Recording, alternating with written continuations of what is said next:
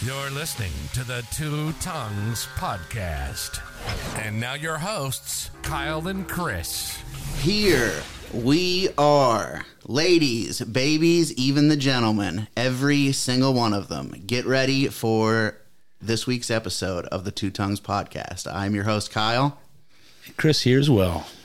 What's going on? You guys ready? Yeah, You it's guys ready for this? What's an early morning podcast. The listeners don't know that, but it's ten o'clock in the morning. Yeah, so we might be a little groggy. A little groggy. Um, This Coke energy drink's going to help with that, though.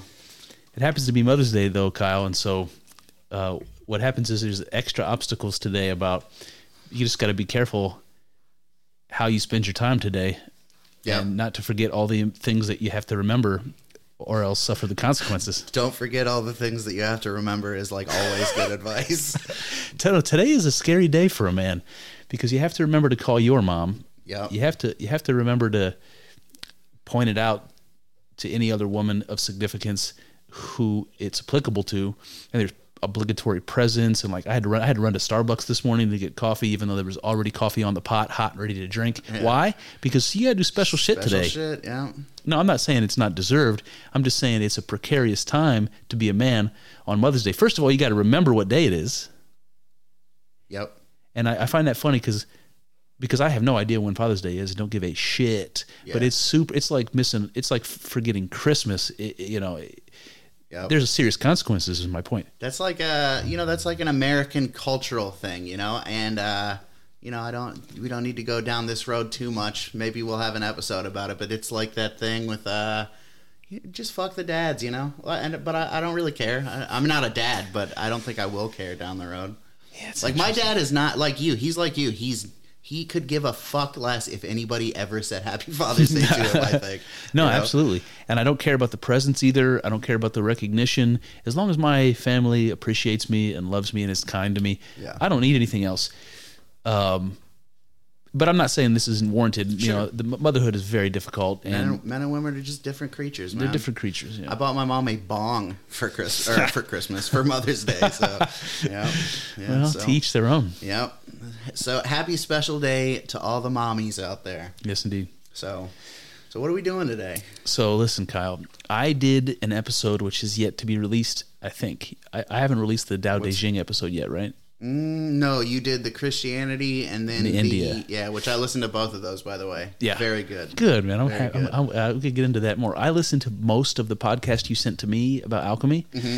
and I want. I'll, we can talk about that if you want. Also, although we have we have like a full plate Yeah, today. yeah. I think. Well, I, I would like to do an episode talking about stuff like alchemy and shit. I mean, the shit in that podcast was interesting to me, and I did not know a lot of that stuff. You know. Do, do you um did you pick up on the reference that I made to the Emerald Tablet of Hermes? Yes. And yeah. I, I've, I've done it twice. I did it. In, I did it in the Upanishads episode, and I did it in the Tao Te Ching episode, which it will be released probably next week or the week after. Yeah. And then you send me that, and they talk about the Emerald Tablet. Weird. That's one of my favorite podcasts. That's Timeline Earth. That that's actually Bird from Timeline Earth. His solo podcast called Into the Cave. Hmm. Um, good shit, man. They t- uh, mentioned the as above, so below. That that's exactly what I was talking about. yeah. Yeah.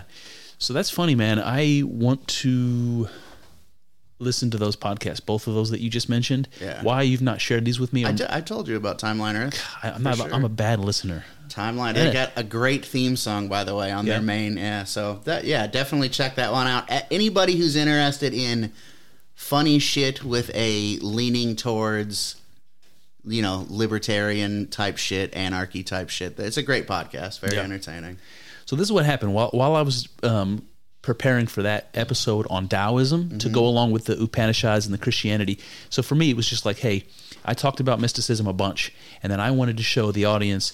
Um, how mysticism, um, how you can see Christianity through the same light, how you can see Hinduism through the same light, and how you can see Taoism from the same light. Primarily because I was raised a Christian, so I wanted to talk about that the Upanishads and the Taoism ones were they're already super mystical anyway, and in, in the Western world, people don't know much about them. Yep. So while I was doing the research for that, I started seeing these political quotes popping up, and uh, Uh, Lao Tse is the name of the guy. I'm I, I, I don't want to apologize continually for not being uh, Chinese or Indian and not being able to pronounce it. But go ahead. Kyle. It's Laotisi. Laotisi is how it's spelled for sure. Lao Tse, Lao Tzu, something like that. But Lao Tzu is the Art of War guy, and this is a whole different guy that we're talking about. So, um, I'm pretty sure that's how you pronounce the guy. The guy that wrote the Art of War, Lao Tzu. Anyway, I don't know. Yeah, I don't know. Another another ancient Chinese uh, st- uh, statesman and philosopher. But uh, in any case, while I'm going through this research um, of the Tao Te Ching, I'm seeing these political quotes popping up, and it reminded me of the Spinoza episode we did, mm-hmm. where I couldn't get through the material without like Noticing. without like piling up all these political points that I thought yeah. were pretty interesting. So that happened with this research, and I thought, well, there's a whole other podcast ready to go right there. Just uh, talking through these quotes. So yeah. basically, what this is is the guy who founded uh, an ancient religion in China called Taoism. The the Taoism is the religion that the um, that the yin and yang symbol comes from.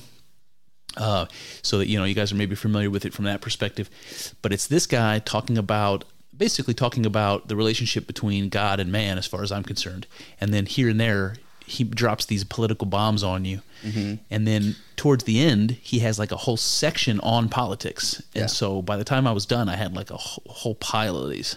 So th- this particular particularly interesting to me because I you know, you talk about like the mystic stuff and stuff like that more than I do, and I tend to talk about more like cultural government type things. Mm-hmm. Um, but I don't talk about that as much because I'm not as, you know, well read and deeply into it as you are, but I am pretty much on the same page with you as all of that stuff. Yeah.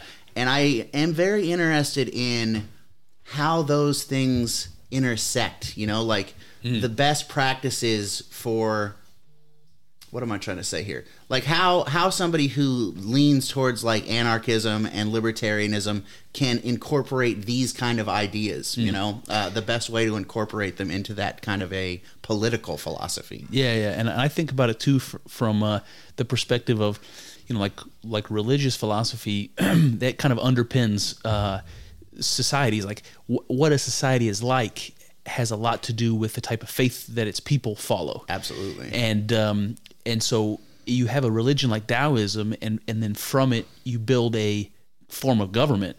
And what's interesting to me is what type of government do you form when you have these super mystical beliefs? And what we're going to find out from Lao Tse is that it's basically pretty li- goddamn libertarian. Yeah. For for sixth century BC China, lean and mean.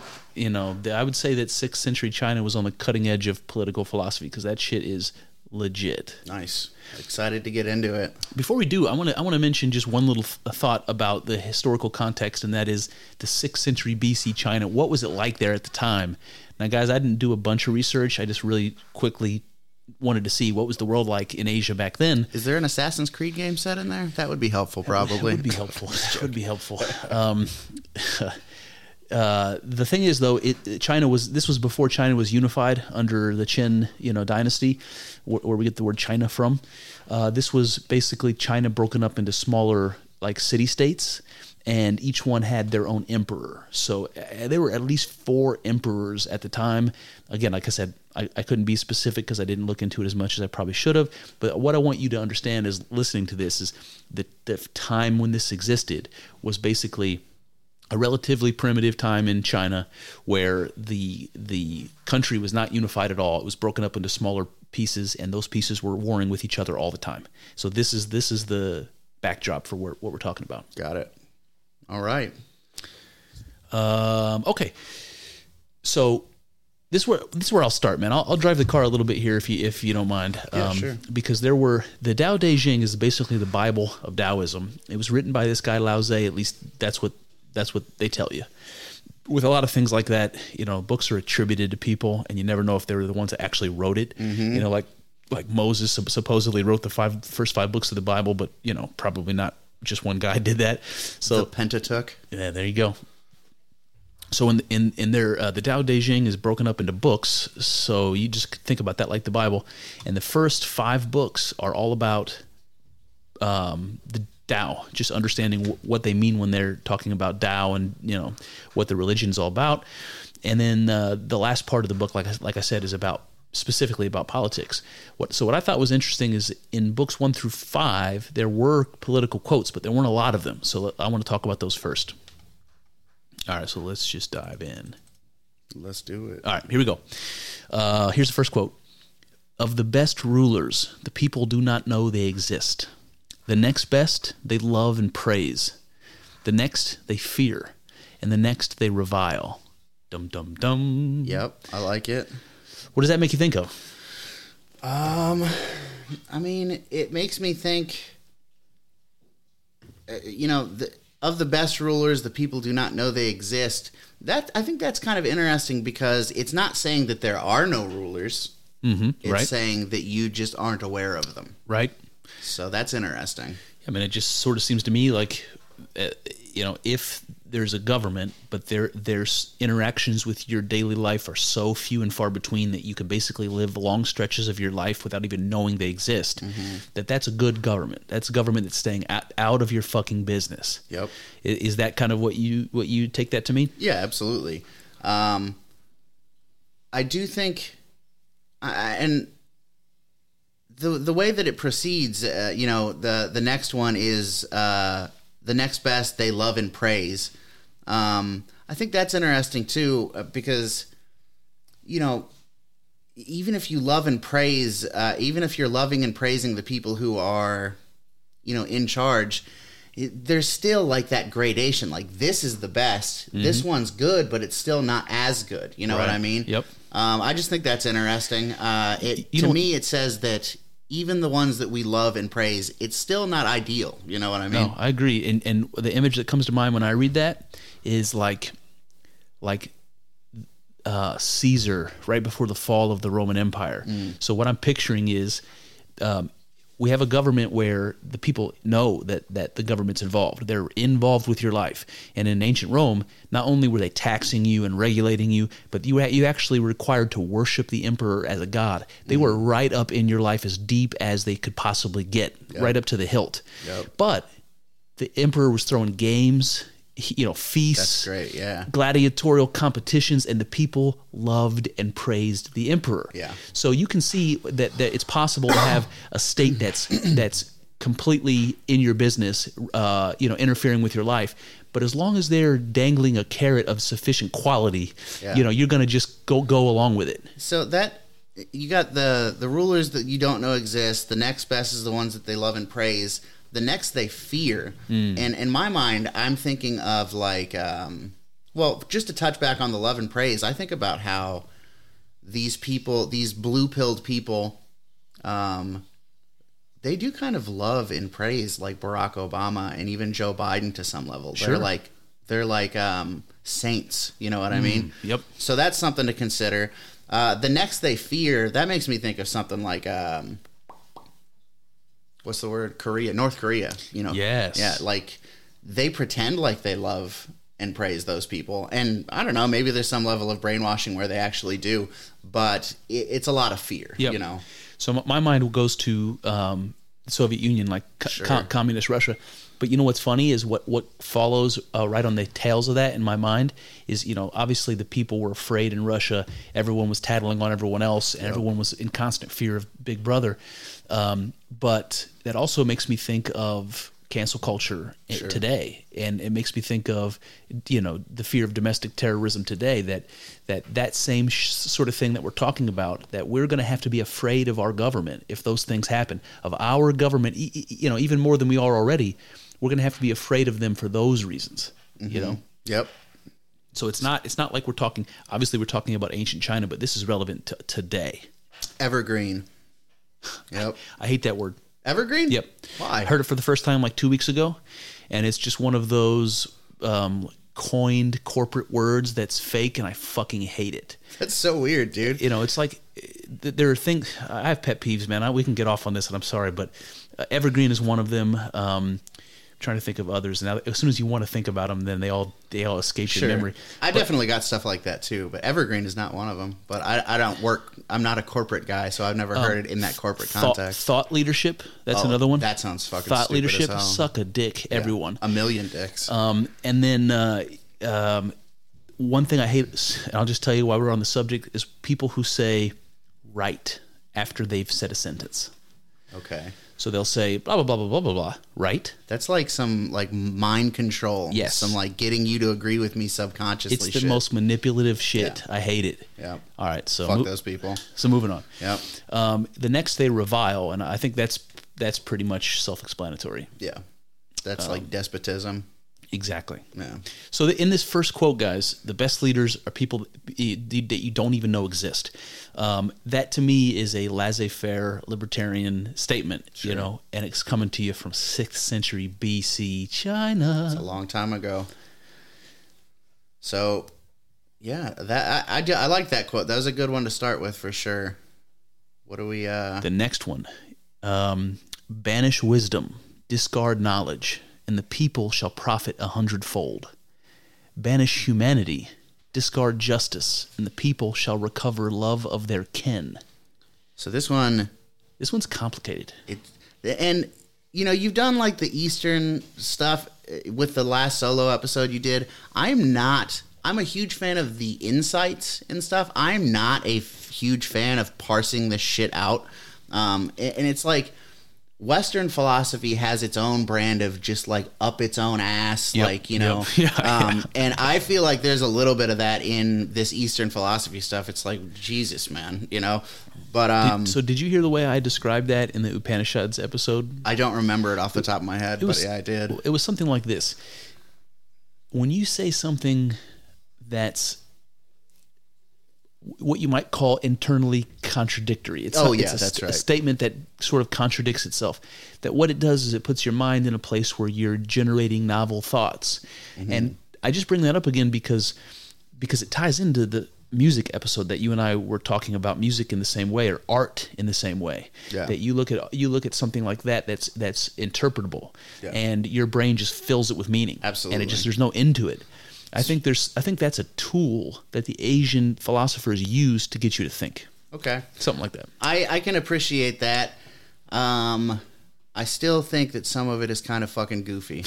um, but you know, we'll we'll get to it. We'll we'll kind of So what's your pick beef? Well, yeah, what's your beef with this one? Well, nothing particularly with this one. I mean, banish wisdom, discard knowledge, and the people shall profit a hundredfold. Let's talk about that. It does. I mean, it does seem not true on some level, but in some ways it does. I mean, Well, let me ask you this question then, Kyle. Try to imagine an interpretation of banish wisdom, discard knowledge, and the people will profit. Try to imagine a situation where that's true. Like what what what does that look like? Um, in my mind, it's something like don't overthink things. It could be like so. I mean, I'm just spitballing here, but like when we talk about wisdom, that's like the that's like the collected knowledge of our ancestors. So you know, it, and it's like the the understanding of the the root of things. So wisdom is this concept that you might call it tied to tradition. So if you say banish wisdom, like the wisdom of our ancestors, you might be saying like let's banish tradition and do something new. You, you might you might talk you you might use that uh, interpretation. Uh, but there's a little bit of a thing here with Taoism that's probably important to, to mention, and that is um, when they talk about knowledge, um, they, they basically talk about that as like you're filling your mind up with distractions somehow and that knowledge is not, not that it's not valuable or important but that it gets in the way of your like spiritual health Okay. so if you if you like sh- you know shut your mind out to all these ideas that are that are like t- you know taking your consciousness places it doesn't need to go that you could kind of hone in on um, this idea of non-action that taoism talks about it's like do nothing and by doing nothing you'll do everything and that's the kind of shit that they talk about in the rest of the tao te ching so banished knowledge is like hey don't get distracted by you know distractions Yeah. F- focus on you That know is basically what I meant by don't overthink things. Don't Yeah. like over intellectualize. Don't you know? Um, so yeah, I mean that I, I, I'm kind of picking up what he's putting down there. Um, banish humanity and discard justice. Yes. And the people shall recover love of their kin. yes. So that to me was difficult to interpret. I have no fucking idea. No idea. So uh, this is what I say: the banishing justice and to recover love of kin makes me think immediately of social justice. And I know that this is not what Lao had in mind from 600 BC, but d- isn't it interesting to you that when he says that by banishing justice that we recover love of our kin it's like we we we are able to once again think of each other as brothers and sisters Yeah. as soon as we get rid of this justice idea Yeah, it's like you're so wrapped up in the idea of punishing people. tit for tat. Yes, that I can't love you anymore because because somehow you know. That's true. And I don't I don't even I guess that doesn't even need to be social justice, but i mean, if you put it in different context, it it's like I don't know that I want to discard justice for like murderers and things like that. I don't know that I want to recover the love of that kin, but yeah, for silly sh- and and this just goes like this is kind of a going back to that that first quote. I mean, if a government is doing its job well, there's not going to be a bunch of stupid ass laws, you know, That's true. that that you have to discard justice for. So There you go. Um, so Kyle, there may be some of these that are in different orders than I sent them to you, Yeah, but I don't cool. think this one is. I'll, I'll read it. This is the the next one. Again, uh, we got two more before we get into the actual kind of government section here, but uh, this one's a little longer. So here we go. He who by Tao purposes to help, excuse me, proposes to help the ruler of men will oppose all conquest by force of arms. For such things are wont to rebound. When armies are, thorns and brambles grow. Therefore, a good general affects his purpose and stops, affects his purpose and does not glory in it, affects his purpose as a regrettable necessity, affects his purpose but does not love violence. Even in victory, there is no beauty, and who calls it beautiful is one who delights in slaughter. He who delights in slaughter will not succeed in his ambition to rule the world. Unquote. Oh, I like that. Ooh. That's like right up my alley. That's some some shit right out of the the old Ron Paul blowback. you know, Yes. that type of thing. Like, you know, don't start nothing, won't be nothing. Don't start no shit, won't be no shit. yeah, um, that's true. Um, I mean, obviously, the the over like the overarching theme here is like a an anti-war sentiment. It's like, hey, um, we shouldn't we shouldn't make war, but if we have to, we should make it we should make it brutal and quick. Yep. and that's something that doesn't happen in the western world it's like we, we think we think it's kinder somehow to use half measures on people like we're going to fill our bombs halfway with gunpowder Yeah, and we're yeah. going to drop them all over you and, and instead of destroying you in, in, a, in, a, in a month we're going to drag this war on for 20 years Yeah. you know Yep. Yeah, first we're gonna kill your brother, and then we're gonna kill your other brother, and you know, it's we're gonna make you hate us. You know, oh yeah so yep, So definitely. I, think there's some of that there for sure. Um, let's see here. What are, what are some of the other finer points in this? Wh- what did you think about the phrase where it says things are things are want to rebound That's exactly Yeah, where yeah, I was. yeah. Yep. And that's like the that Ron Paul blowback thing. It's like, you know, we are in. We've been in Afghanistan, and supposedly we're going to be leaving in September. Um, but we're we've been in Afghanistan for twenty years, and you know we've been in Iraq and all, all of this stuff. And we like to people who don't pay attention like to imagine that we're over there because of September 11th. right Um, but really, if you look at it, we've been there. We've been destabilizing that region for 80 years, you know, and a- after a while, people get sick of that shit. And, uh, And before, and yeah, being bef- and the the Russians were involved in that part of the world doing the same thing. Yeah, Yep. yep. I mean, yeah, and especially in Afghanistan, like the, the whole Russia Afghanistan thing is, I mean, there's a lot of crazy shit going on there. Yeah, I mean, even if you weren't like specifically anti-American in the Middle East, um, you would you would be anti-Western. You know, even if you just because of all that. Yep. You know, Yep.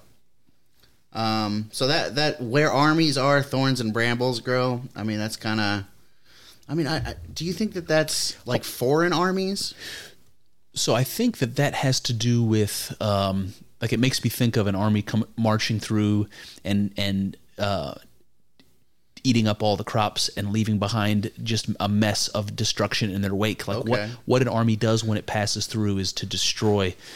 I was not thinking as literally. I was thinking where armies are, thorns and brambles grow, in the sense that where there's an army, people are going to be like, it's not going to be as nice. You know, Well- things are going to be. Uh, I think both. I think both of those statements are are Yeah. are legit.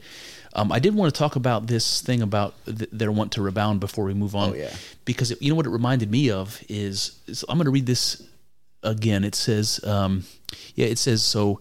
Um, it says he who- he who by Tao proposes to help the ruler of men will oppose all conquest by force of arms, for such things are wont to rebound. So he's saying that that a, a good ruler is going to resist warfare because it, those things are wont to rebound. If I kill somebody, they're going to want to kill me back. Yep. And so this is what it it brings my mind to. Let's talk about Jordan Peterson for a second. JP. So in, in his biblical lectures, he talks about the story of Cain and Abel. Mm-hmm.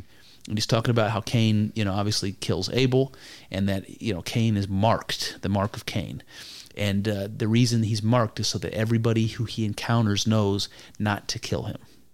That God says, if you kill Cain, even though Cain killed his brother, he, God wants Cain to live a long life, um, basically uh, kicking himself for making this terrible decision. He, you know, to really suffer in his own conscience, and uh, and the, so the the mark on Cain is basically telling people that if you kill Cain or harm Cain, that that God will harm you back to to the seventh generation. So I'm not only am I going to hurt you, I'm going to hurt your kids and your kids' kids and their kids and their kids. So.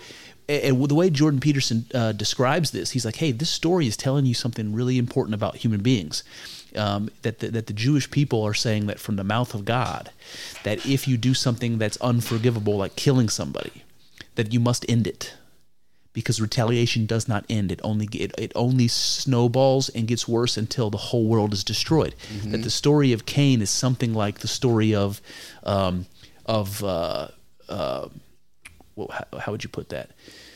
You know, it basically the secret to stop endless retaliation, the secret to living in peace eh, with other people, um, something like that. Yeah, that's interesting. To yep. Um, and those those Jordan Jordan Peterson biblical things. I, I've watched those all before, but I just feel like I need to do it again. You should do it know? again, man. A lot of good stuff in there. So we still we still in this quote.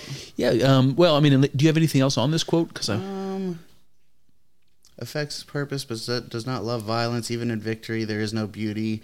Um, I mean, that just, you know, I can't remember what is it. Smedley Butler who has that quote. I can't even remember the quote. uh, Um, paraphrase it for me. basically, he's like, "There's no glory in war." Like people, people imagine that there's all this glory in war, but Yeah. once you're in it, it's not. There's not. It's not You, glorious. you, yeah, one hundred percent. yeah. So Well, the last line of this phrase says, "He who delights in slaughter will not succeed in his ambition to rule the world." And, and the reason I want to bring this last sentence back up is because we're talking about Chinese government right now, going back to 600 BC. And at the end of this, I want to give you some contrast between what Lao Tse was saying and what Mao Zedong would say. You know, uh, uh, hundreds and hundreds of years down the road. And and I don't know who fits this sentence better than Mao. He who delights in slaughter will not succeed in his ambition to rule the world. Does anybody delight in slaughter more than Mao Zedong? Uh, I mean, tw- statistically, not not Twenty really. million, 20 million Chinese died in the Cultural Revolution, compared to nine million Jews in the Holocaust, six million. something like that. Yeah. Yeah. I mean, we don't we, we don't even know the exact numbers on either one, but just to give you some context, Mao killed more of his own people than than Hitler killed in the concentration camps Yeah. by a long shot. Again, you don't you don't really hear about that that often for some reason.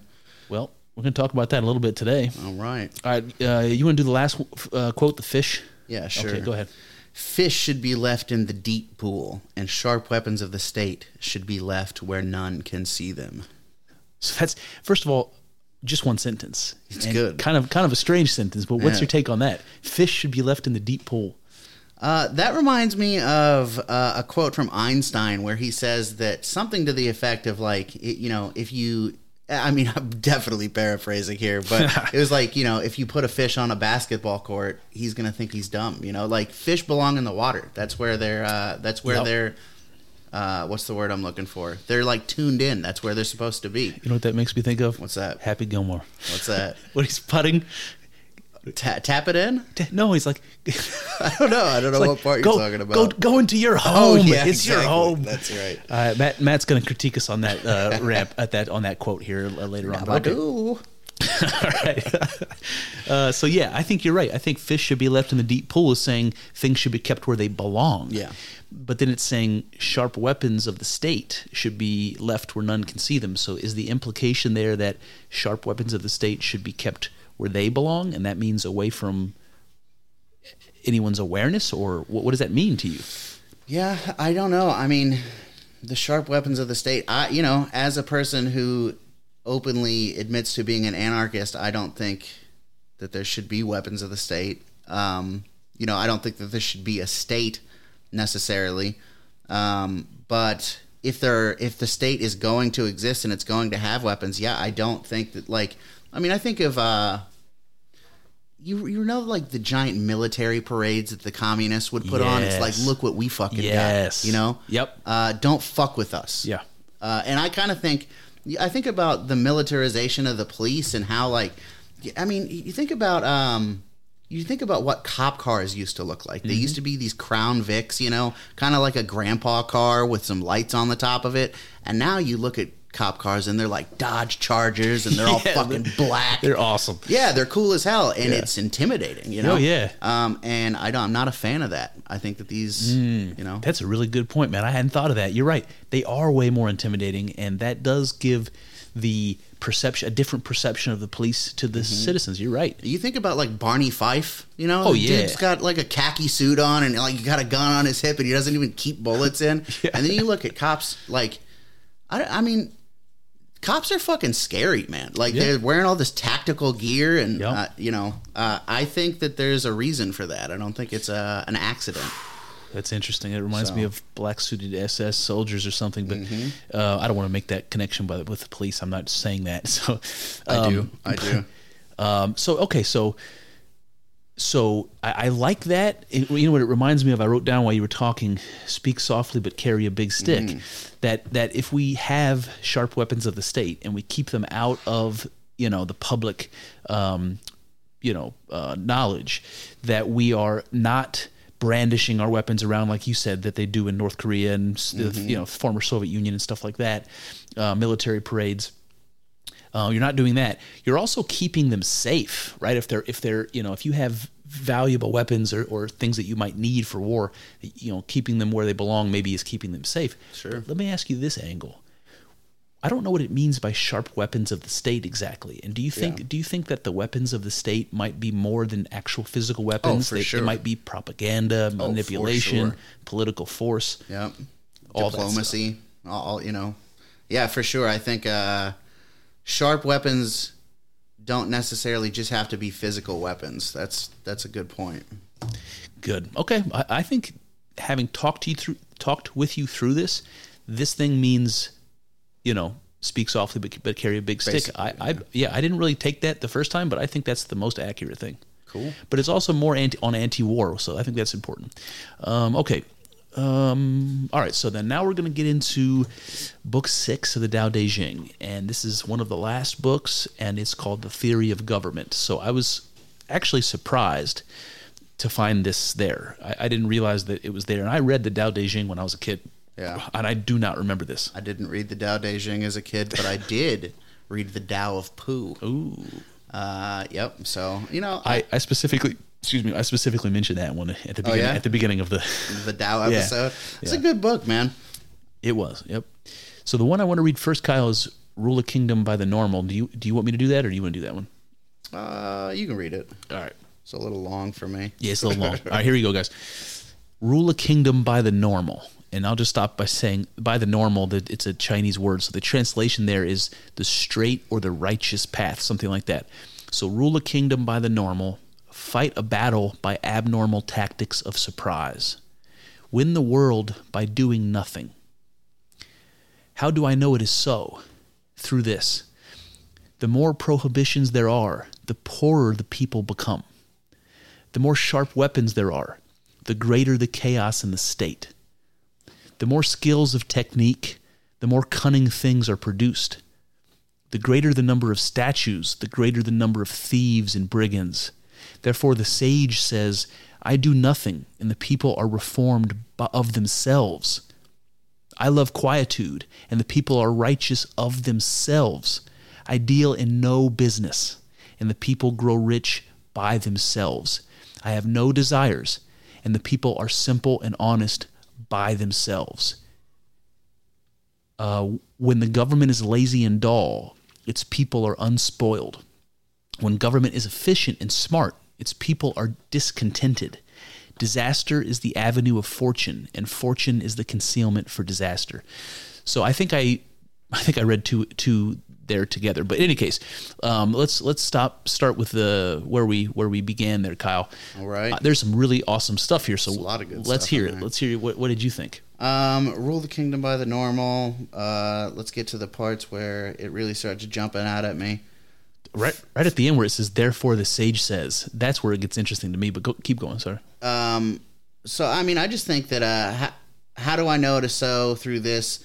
The more prohibitions there are, the poorer the people become. Yes. Um, Fuck yes. to me, that's that seems like uh, like Austrian economics. Like get don't don't restrict people's ability to do business. Don't restrict. Um, I mean, I, I you know I want to say anything really, but uh, yeah, I mean, just th- the more restrictions you put on people, the less opportunity people have. Right. So, so you're right. Your, your mind goes to things like like free trade and Mm-hmm. taxation and stuff like that. If we don't do that stuff, uh, people are more free to do uh, what they would what they want to do and what you know what's natural for them and what's most beneficial for them and everyone else. And I think of prohibitions. I think of, you know, things like drugs. Um, And you you may not be you may not want to do drugs. You may not want to associate with people who do drugs. But there's a market for them.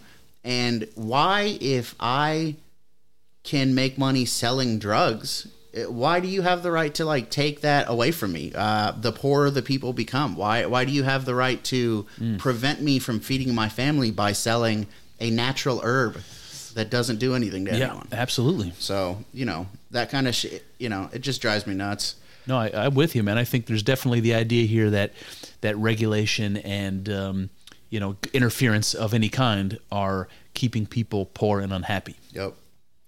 Uh, the more sharp weapons there are, the greater the chaos in the state. Yeah, I mean, we you, we talked about that just a second ago with the militarization of the police.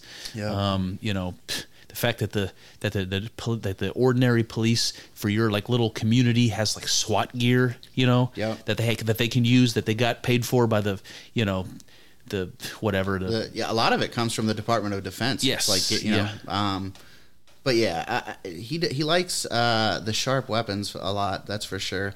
Do you think that that tracks over to the public? Like, do you think he's saying the public shouldn't be armed? Well, it's funny. He says the more sharp weapons there are. He doesn't say the more the more sharp weapons the state has. Yep. He just says the more sharp weapons there are, the greater the chaos. So that maybe has something to do with the people and the government being more capable of harming one another. Sure. You know, whatever that weapon might be. You know. See that if that is the case, that's that's a that's where I branch off a little bit. I'm a big fan of the proliferation of weapons amongst the populace. So Yeah. Um, interesting. Interesting. So then this part, the, the part I like the most is this end part where it says, I do nothing. So when he says I, he's talking mm-hmm. about the, the government. Mm-hmm. If the government does nothing, the people will, will be reformed all by themselves. Mm-hmm. If the government is quiet and says nothing, the people will be righteous all by themselves. And if I if I don't have any business interactions as the government with, with business, if I don't if I don't dip my toe into that water, that people will grow rich all by themselves. That one I love the most. Yeah. Uh, but then it says, I have no desires. So the government doesn't want anything for itself, and the people will, uh, will be simple and honest by themselves.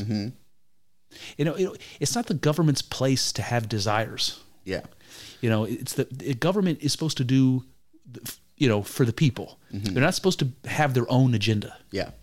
That's uh and it, just the way that they're talking about these things being righteous and being simple and honest that makes me that's not necessarily that makes me think of like today with these people trying to instill like cultural values into us. It's like that's not your job. And you know these the people on the left mostly they get all riled up about fascism.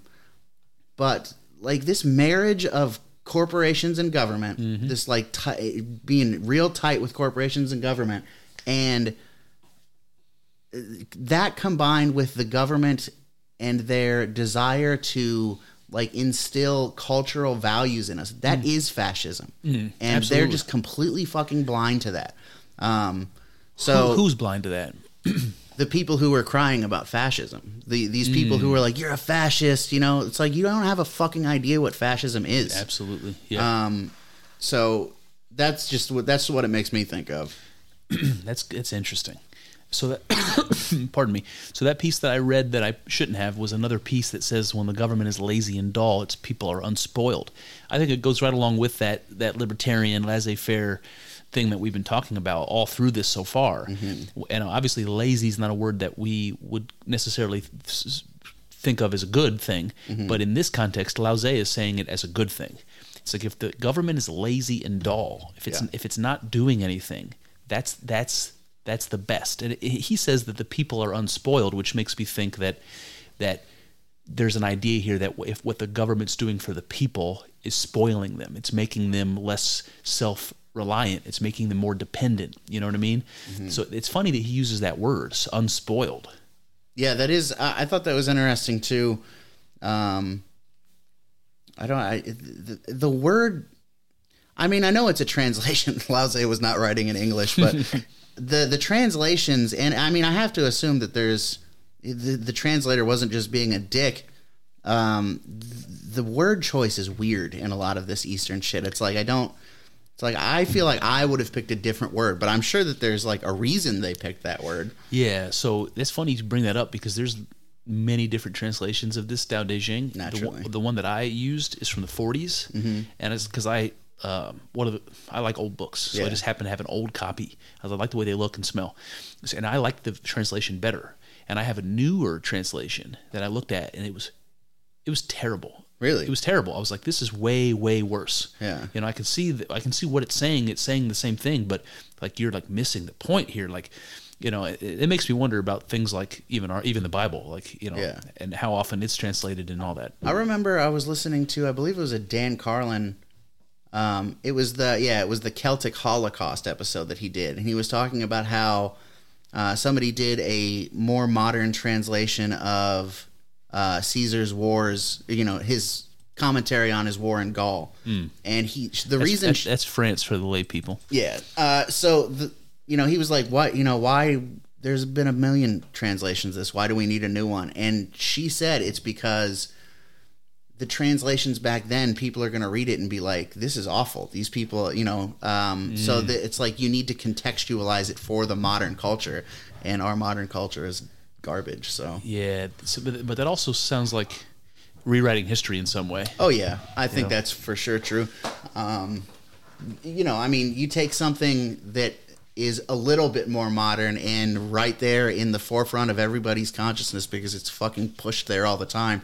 You think about, and this is another thing that I heard from Dan Carlin. Like a hundred years from now, somebody might write a book about like things that Hitler did well. You know, like uh, you know, like he maybe some good ideas that he. And right now, that is just like no way. You know, you could never get away with that. Absolutely. Um, so I mean, I do think that there is some like some value in that that translating things to update it for culture. But I'm with you that in some ways it does seem like we're just gonna control what you're thinking about the past. that that to me that is particularly scary because what I realized when I when I was first like confronting the, the that idea that uh, re- like today the left is rewriting the history of, of the United States Yeah. and that I, I realized when I started noticing like hey George Washington is now considered to be uh, a racist and a terrible, a terrible person, and now and now we're we're to, supposed to be ashamed that he's associated with the founding of our country, Yeah. and that's true for Je- you know Jefferson and Adams and you know on and on and on. That uh, that I realized I was that I, I had an an identity linked to this to this history that some part of my pride or some part of my identity or some part of my values that I can't really describe well is connected to this hero story this mythology that I grew up hearing about my country that I was proud to be an American that an America was a great country and why. And now I'm not allowed to think that anymore. And to me it's like look um, there's there's all kinds of bad shit that hap- that happens in human history, and that sh- bad shit and, and good shit for that matter, but the bad shit maybe more so is part of the context of that time. And if we pretend like they like you know that bad shit wasn't there or that the good shit wasn't there or or whatever, that we are losing context to our history. And then what we will understand about our history is something that didn't happen. And then suddenly our history will become something more like mythology that doesn't have any fucking, you know, concrete ba- basis. It's just something made up to, Yeah. to, persu- to make us, you know, persuade our thinking. I think, and you know, get get out the conspiracy theory hats, the tinfoil hats, but uh, I think, uh, I, I think, what they present to you as the reason for wanting to do that is like, well, those ideas are bad, and we believe differently now, and so we're angry about stuff that happened in the past, you know. But I think the real motive is exactly what you're talking about to disconnect us from our roots you know to to I mean, you think about the the good stuff. You were talking about the bad shit and the good shit. Yeah. Well, think about the bad shit that was happening back in the American Revolution, but think about the good shit. The good shit was like particularly good. Yep. You know. Oh, yeah. So I do think I think they're trying to cut the roots between us and that good shit. I think that's the point. And and I know and I know, man, and it sounds like to me that they think there's some moral value in that. Like it's like it's a good thing to brainwash the, the future generations to think this way because it's because it's superior. I don't think I think that the vast majority of the populace, the these people, these people who are going to the riots and stuff like that, I think they think there's some kind of moral good in that. Yep. I think that the people the people who are a little bit smarter and are playing a long game mm-hmm. are it's like like I said, it has nothing to do with moral good. It has everything to do with Consolidated us power. consolidating power and making the people more manageable. Because, I mean, think about what was going on in the. Re- I mean, uh, there's a there's a, a meme and a like a T-shirt that goes around, and it's George Washington, and it's like me and my homies would be stacking bodies by now. It's talking about right now. I think that a lot of this, like cutting us off from our roots, is because yeah, that's what would be going on back then. Ah, that's interesting. Like we, we don't want to give people we don't want to show people the example yeah. of what of what the revolutionary people in our history, the important revolutionary people would have done in this situation. We don't we don't want to give people that example to follow. Yeah, that's, fucking- bad. Those guys were racist. Wow. They were slave owners. Yeah. So I think, I I mean, again, got my tinfoil hat on, but I think that's what's going on there. All right, so there's another quote here that that and maybe we can skip it. Honestly, kind of goes along the same lines, but uh, it's a little bit a little bit more uh, mystical. Uh, the one that says, "In managing human affairs," you see that you see that one there, Kyle. Yep. There is no better rule than to be sparing. To be sparing is to forestall. To forestall is to be prepared and strengthened. To be prepared and strengthened is to be ever victorious. Um, and it goes on and on and on. It does say something weird about he who has infinite capacity is fit to rule a country, and the mother principle of a, of a ruling country can long endure. So there's a little bit of some hippy dippy stuff there at the end, but I think this is more of again when it says uh, it's better to be sparing to you know it's just basically saying the less the government does the better, which we've said we've said several times. Do you have anything else on that one? Or? I, I'm kind of caught up on that last line. He who has infinite capacity is fit to rule a country. That line, in and of itself, makes perfect sense. Like this dude who is fucking great at everything. That's the guy you want to be in charge. But Um, you know what? D- Does that ring to to you? Does that ring like what it makes me think of is uh, Jesus? And that what I mean is Jesus is the symbol of the perfect man, and you can never measure up to the perfect man because you, you're always going to sin. So how can you measure up against somebody who's, again, a, a character who mythologically has never sinned, a perfect man? That I'm never going to measure up to that. So it- maybe what they're saying is. He who has infinite capacity is, is fit to rule a country, but nobody has infinite capacity. Sure, so yeah. nobody's fit to rule a country. Oh, I like that. Is it something like that? Maybe. Maybe. All right. Um, and the mother principle of a ruling country can long endure. That's interesting. I, I have no idea what that means. Well- I mean, I I know what it means, but I just don't like in the context. I don't know what he's talking about. Well, the so the mother principle in, in the in Taoism, the mother is associated with yin. It's like the creative impulse. Um, it's the the place where things can come from, the the chaos. Gotcha. Uh, but when it says the the mother principle, it kind of makes me think of, um, like I don't know if you if you said what's the principle if you had you had to say what is the principle of the United States the, that governs the United States, you know I want to say freedom. I want to say freedom is. Yep. You know, whether that's true or not, that's what I want to say. That's the the legend. Yeah. Yeah. And and maybe it was maybe it was different in in sixth century China. Maybe maybe then it was, you know, boy, I don't. I mean, I don't know. I don't know what it, what it might have been. That's where this is where that Assassin's Creed game would come in handy. Mm. Jump in the old Animus and Yep. take a trip take a trip around sixth century Man, China. that would be cool. All right. So, but yeah, I, I really don't know. I I don't have much else on the. Uh, I don't either. Yeah. so, all right. You want me to read this next one? Um, is it the rule a big country one? Yep. Yeah. Let's do that. Go ahead. Rule a big country as you would fry a small fish. A big country should be like the female, yin, passive of the world. The female overcomes the male by quietude and achieves the lowly position of by quietude.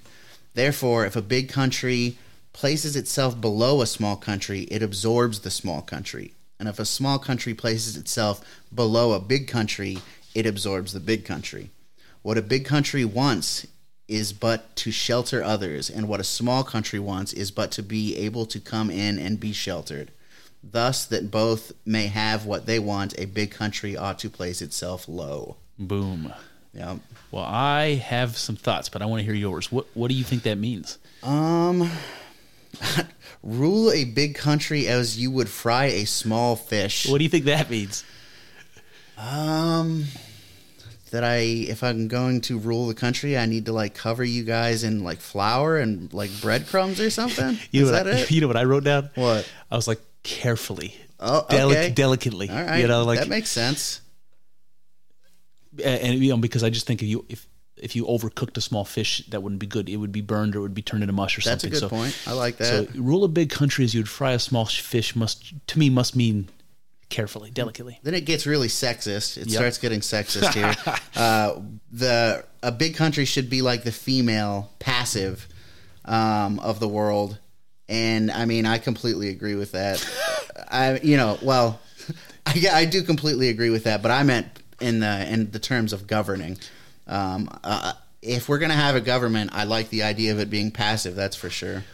So do you, this might take a little bit of explanation because when they it does use the word female, but I think what it means is something more like feminine. Mm-hmm. Yeah. So we're not we're not talking about gender. We're talking about qualities of human beings and and of, of human personalities or character, and those things break up into two categories: feminine and masculine. And every everybody has some combination of the two, and those tie to the yin and the yang, and that's really important in Taoism. So when it says a big country should be like the female or be like the principle of yin, um, th- that is the passive principle. It's the principle that doesn't assert itself or act. It's the pr- it's the principle that just allows things to happen.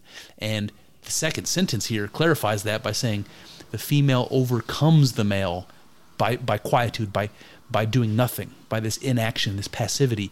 So it's not saying that the female is passive and that somehow is is less than than the masculine. Uh, it's saying that that the female overcomes the masculine by doing this. What do you think that means? Oh man, the female overcomes the male by quietude. I really don't. I mean, I don't know. I, I'm not. I'm not sure at what what to think about that. So I, I, I mean, I don't know, man. What I think is, I don't get in trouble here on Mother's Day, but what, what, what, this is what comes to my mind. Like, we have this conversation in the culture about gender, you know, and about about feminine and masculine and gender roles and all this stuff.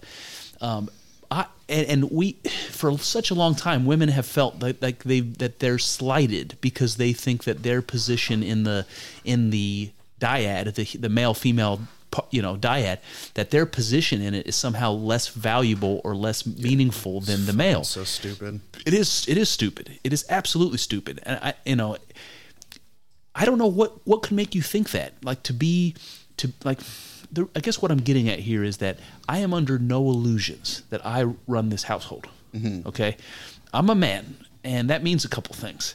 One of the things it means is that I'm proud that you know in some ways that I do consider myself to be the the the ruler of my kingdom, you might say, of uh, you know whatever size that might be, even if it's just myself or if it's my my family, my kids, or my uh, even if it includes my wife. And in some ways, it does.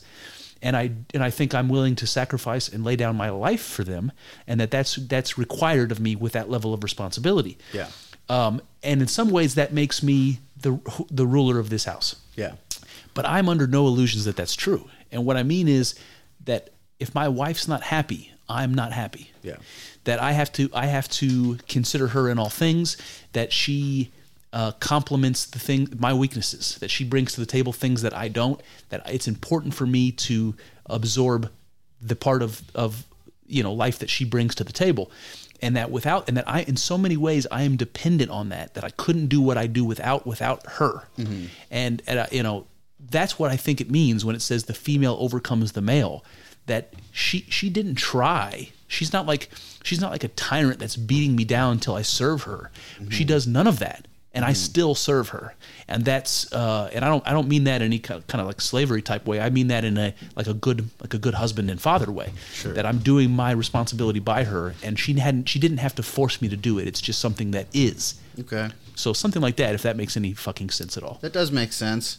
Um, you got me all like spun out, and now I'm wanting to talk about gender roles because that shit drives me. Uh, we should do Let's- an episode about that. we don't have to yeah, talk yeah, about it right now. Well, we should, absolutely. Yeah, yeah. Um, because I do have a lot of problems with that kind of shit. But yeah, let, let's keep it to to So- loud say. So yeah, and then it brings in the sentence about um, achieving the lowly position, Mm-hmm. and this is going to keep coming up. So you know, I don't know if you want to, if there's anything else you want to talk about there. Um, let's see, uh, the lowly position by quietude. No, not not really. I mean, are you staying in this quote, or are you moving Yeah. on to the next one? No, no, no. Let's Okay, stay. right, let's all stay in this quote because it's going to say here, um, you know, if a big country places itself below a, a small country, it absorbs the small country, and vice versa. What do you think of that? I'm not sure what that means exactly, but Yeah, I don't. That's I don't really know what it means either. Um, I mean, it kind of makes me think like if I was a small country and couldn't defend myself as much, like let's say I'm, uh, let's say I'm, um, Mexico? Yeah, No, okay. not Mexico. Well, not, would- not small enough. Well, I was I was trying to stay in Asia there, like China. Oh, like so, okay. like suppose I'm Cambodia or something, Okay. and the, the Chinese uh, have a huge army and a lot of people, and I don't have all, any of those things. That if I have the, the right type of relationship with China, that uh, you know, I can rely on China to protect me or to insulate me from Sure. from you know from uh, threats. So maybe there's something like that, like with if the with the right kind of relationship between a powerful country and a weaker country, that they can I, I I see what you're saying. I I do think that that's is essentially true. Um, and it goes along with the anti-war stuff that we've been talking about because because you if you were a big strong country you could just march in and take over the country easy Yeah. but this is not saying to do that exactly although i don't really know what they mean by absorb a country i mean you're definitely not going to have a little country absorbing a big country it's not going to be able to do that by force I don't. I mean, it's hard because I don't have the context and I haven't like you know spent a lot of time thinking about this. But I don't like the idea of like we'll think we'll use the Cambodia thing.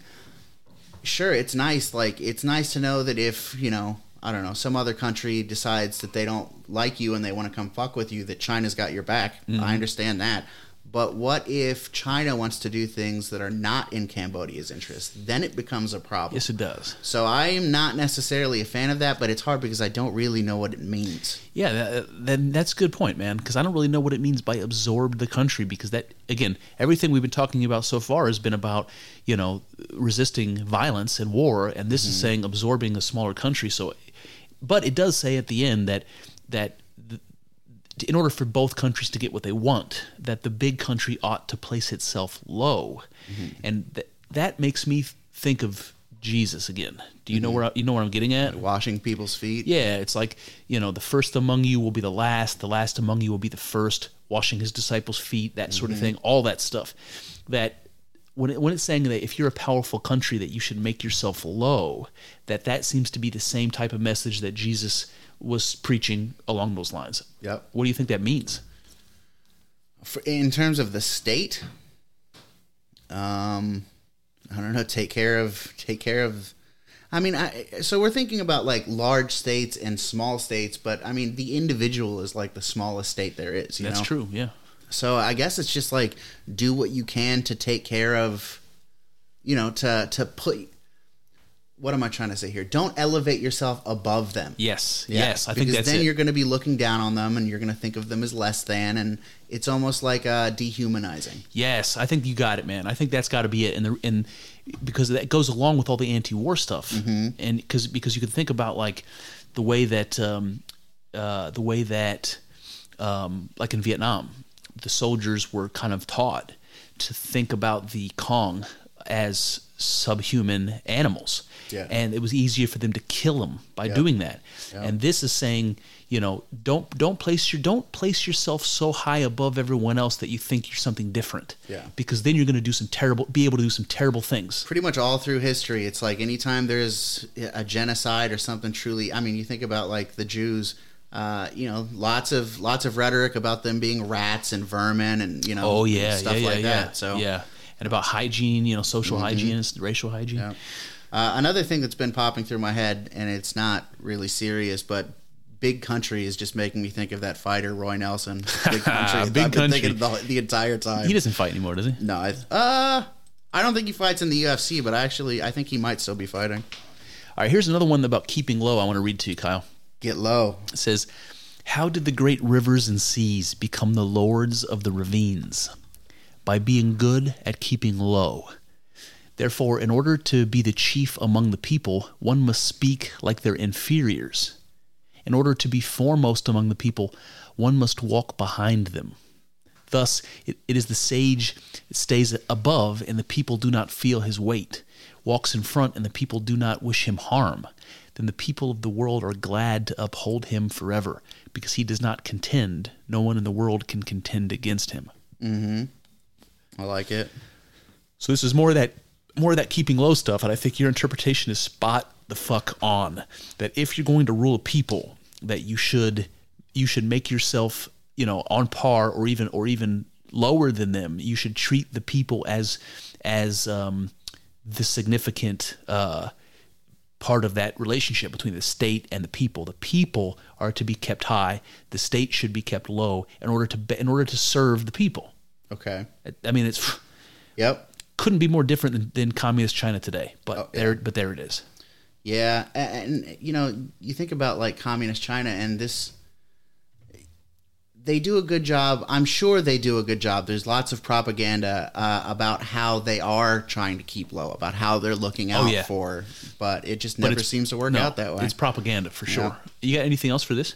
I do. I mean, it's it's not necessarily. Um, I'm just being kind of literal here. How did the great rivers and seas become the lords of the ravines by being good at keeping low? Mm-hmm. How are the great rivers and the seas low? I mean, I guess sea level is what you're talking about. I mean, my, because there's other quotes in the Tao Te Ching that talk about water and how how water is like the softest material, but it'll cut through rock, Yeah. and that you know that water has the power to to cut ravines into the mountains and make them low. Gotcha. That Okay, has that something it has something to do with that. Got Yeah. it. But but emphasizing that it's the lowness that's important about about the water. So Mm-hmm. I don't know. But yeah, that's that. That was it. I, I mean, I I agree with pretty much everything you said there. Uh, I did think in order in order to be foremost among the people, one must walk behind them. Uh, that reminds me of. You know, I listened to that dude Jocko Willink a lot, and he was a Navy SEAL commander, and he he talks about how to be a good commander, especially like Navy SEALs, those guys are like, oh, you know, like you know, you think about it, think about like your typical grunt marine. Oh, They're yeah. like, let's fucking get over there, Yeah, you know, hoorah, baby. yeah. But like to be a good commander, you can't be up there. You got to take a step back. You got to be able to see the entire thing. Um, but I don't even. I'm not necessarily that sure what they're what what's being meant in this. In my mind, it's more of like what we were talking about before, except we were talking before about being above and below. In this case, it's front and behind. But So I, I think leading by following is is something that pops up other places, and it, it makes me think of um, like going back to your military example. Um, you have to like to lead by example yes, is to is to allow is to trust your soldiers to sit in the back and trust their decisions. Let let them lead. Let the people lead and the state and the state is in the rear of that. You know the leader is in the rear of that trusting its people to do what's best for themselves. And you know that's the complete opposite of what the of, of any government western or eastern or communist or capitalist doesn't matter today. Every government is leading. They're not letting the people lead. Yeah, that's true. Um, yeah, I like that assessment of that. That makes more sense. Um, I, I wanted to read the um, who, who knows that he does not know is the highest they're starting to be a little out of order for me. Uh, yeah so- yeah yeah well let me Go ahead. uh, yeah, let me drive the car then a little bit, um, th- th- because I reorganized this to structure it so that it flowed. I thought a little better. So there's a there's a short one that says, "Who knows that he does not know is the highest. Who pretends to know what he does not know is sick-minded." Now this was in the political um, part of the Tao Te Ching. Otherwise, you wouldn't necessarily say that this is a political quote, but it's under the theory of government where we read this. So what, what do you have on this one? he who knows he what am i trying to say here i can't fucking read who knows that he does not know is the highest Yes. that just makes me think of uh i can't even remember remember who said it some some politician or general or something and he was talking about you know there's the things that we know we know Oh yeah. and then there's things that we know we don't know Yeah. and then there are the things that we don't even know that we don't know yeah. uh, that that's what that calls to mind, and it is definitely good to know. You know, like obviously it's good to know what you know, but it's it's good to be aware of the fact that you don't know everything. I think that's for sure good. And when you don't, then you start pretending to know, and that is sick minded. I mean, Yes. you've got flaws. You've got uh not flaws. What's the word I'm looking for? There's chinks in your armor I'll tell you what word comes that to my may have mind. been inappropriate because this is about Chinese oh, stuff. Jesus, Kyle. Um, you know what comes to my mind there is, um, well, God, you threw me off with that comment, man. You threw me off. oh man. So, well, first of all, that first part, um, who knows that he does not know is high is the highest, reminds Mm-hmm. me of Socrates.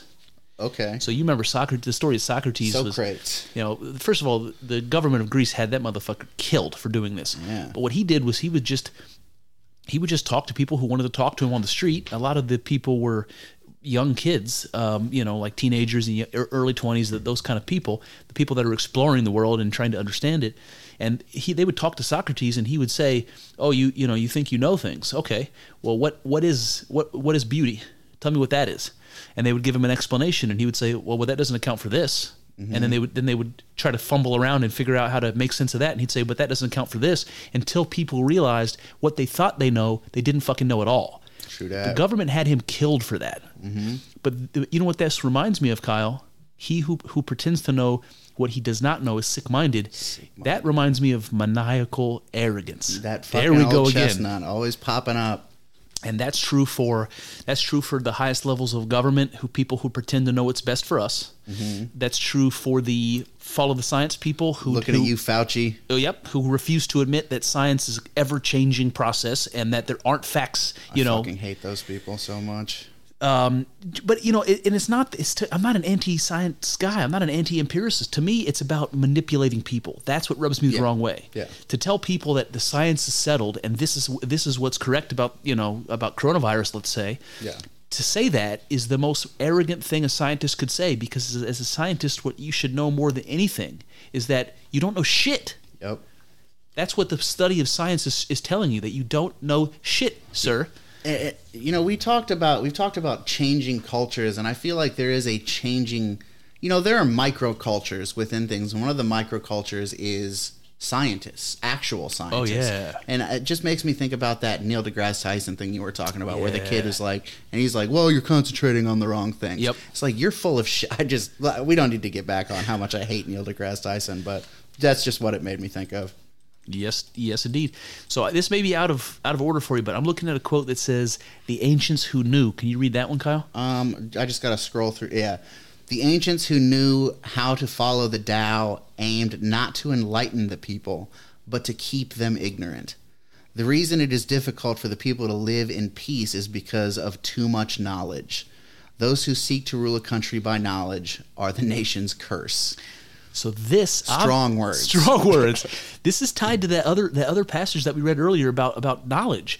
Um, so you read this and it's like hard to dis- it's hard to not disagree immediately with all of it. Mm-hmm. But tell me what you think. Um, the ancients who knew how to follow the Tao, they didn't aim to enlighten the people, but to keep them ignorant.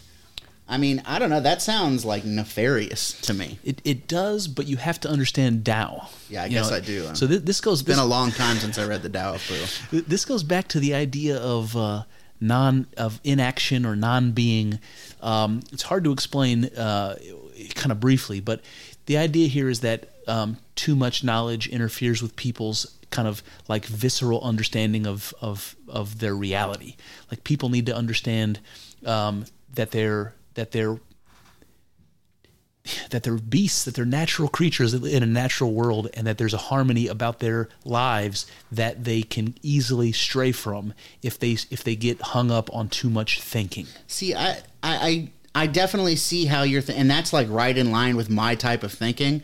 But I'm just like trying to like, for some reason, like trying to hook it to the idea of government, and it's like throwing me off. Oh, I see what you're saying. But um, I completely agree with that. Reminds me of Imagine That. It reminds me of a Tool lyric. Uh, he says in the song Parabola, he says, "Overthinking, overanalyzing separates the body from the mind." Mm, absolutely. Yeah. And you know that that was a lesson that took me a long time to learn. I'm still learning it. Is that people who who over intellectualize things, which I did for most of my life. Mm-hmm. I still do. and and most liberals do. Mm-hmm. Um, is that you fail to live in the real world, in your body. You fail to experience the truth of yourself Yeah. because you're so wrapped up in something else. And today, it's this overarching ideology that that erases all of the the the lived details of our actual lives and and replaces it with this, you know, like utopia. Yep. Yep. Um, so yeah, it, it- thinking about it in that context is like it makes more sense. I, I- um, the reason it is difficult for people to live in peace is because of too much knowledge. I mean, that's right there in line with that. So can you can you think of like like pe- individual people or whole countries that disagree and have a, have a reason to fight or bicker because because of an idea? Maybe it's a religious idea, maybe it's a technological idea, maybe it's a social idea, mm-hmm. maybe it's I think, you know, gender shouldn't exist Yeah. or I think borders shouldn't exist or whatever it is that Yeah, that I think this class has too much. Oh yeah. All all it takes is one idea to to divide people. And I think that's what it says the reason it's difficult for people to live in peace is because of too much information. Mm-hmm. And maybe that maybe that's what they mean.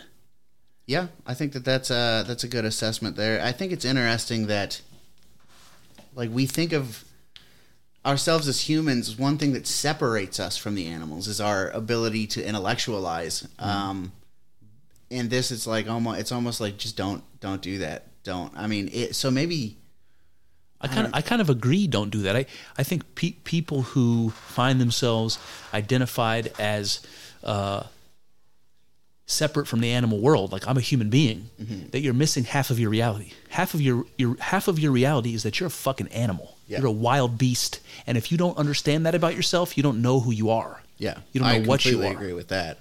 Um, yeah, I don't know. That's about all. Well, I, I I'll, don't I'll, I'll add I'll, I'll add one thing here because when when Lao Tse says um, that that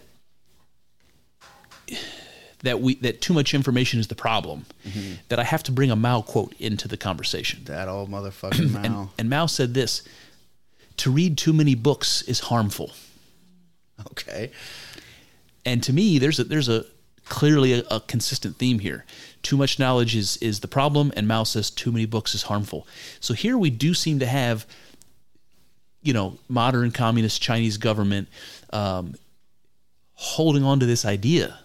And I, again, I don't know what the I don't know what the interpretation of that is, why that's important, but I just wanted to bring it up. It seems those things seem almost contradictory, though. They do They do. because I agree with it in the you know Lao Tse here talking about it. It seems to make sense.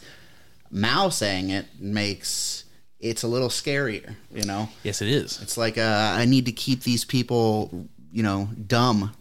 Uh, you know, I don't need them like picking up a, a John Locke book or something. Oh yeah, uh, you know exactly. Um, so yeah, I, it's weird. It's like a dichotomy of uh, you know. There, there are like a handful of those that I found uh, reading some Mao quotes that are very obviously contradictory. Uh, we'll we'll talk about some of them in a little bit, but I just wanted to introduce Mao in this conversation. You ever heard Mao speak?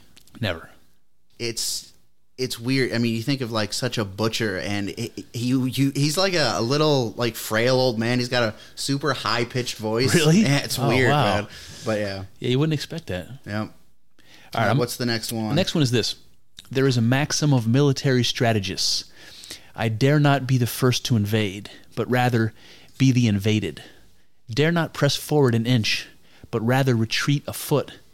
That is, to march without formations, to roll not up the sleeves, to change not in frontal attacks, to arm without weapons.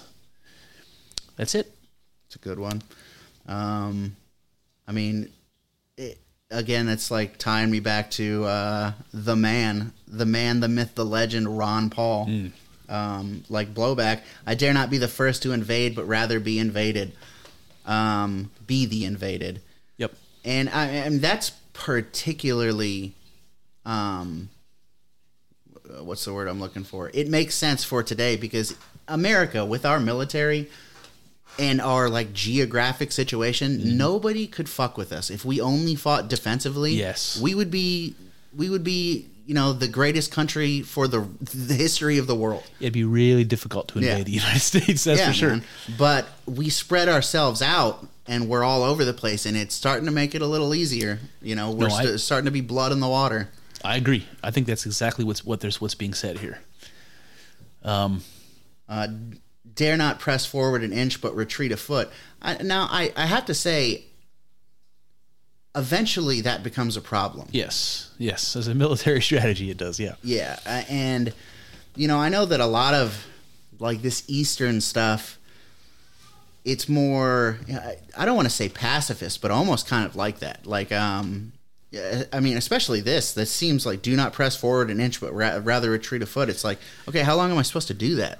Right. When you take that in in connection with the last where it says to arm without weapons, um, it's like to retreat a foot and to arm without weapons. It's almost like I'm inviting the enemy in, and then I'm defeating them without even attacking them. I'm defeat like I'm defeating them the way the the United States defeated the communism in, in the Soviet Union. right. That with, makes with sense. you know with our with our culture and our rock and roll and our Levi's, Absolutely, hell yeah. something like that. All right, that makes sense. Uh, Uh, whether it is big or small, read that one, Kyle. um, all right, I'm out of order. I gotta find it. You might need to read Okay. it. I'm not sure where it is. Here we go. Whether it's big or small, many or few, requite hatred with virtue. Deal with the difficult while it is yet easy. Deal with the big while it is yet small. The difficult problems of the world must be dealt with while they are yet easy. The great problems of the world must be dealt with while they are yet small. Therefore, the sage, by never dealing with great problems, accomplishes greatness. Fucking awesome, man. Seems like great advice. Let's hear it. What do you think of that? Um, I mean, basically, it's it seems like a call to not procrastinate. Take care of things before they become a problem.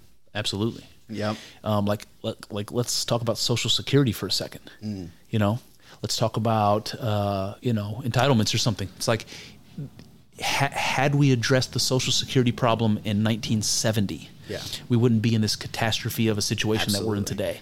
It makes me think of uh, what I anticipate will be a huge problem for us in the future. Is this continually kicking the can with the economy and stuff down the road and Yep. not fixing those problems and just printing money. Printing and, money, yeah. Um, Interest rates and all gonna that be a stuff. problem. It's going to be a problem. If we would have just done it years and years ago.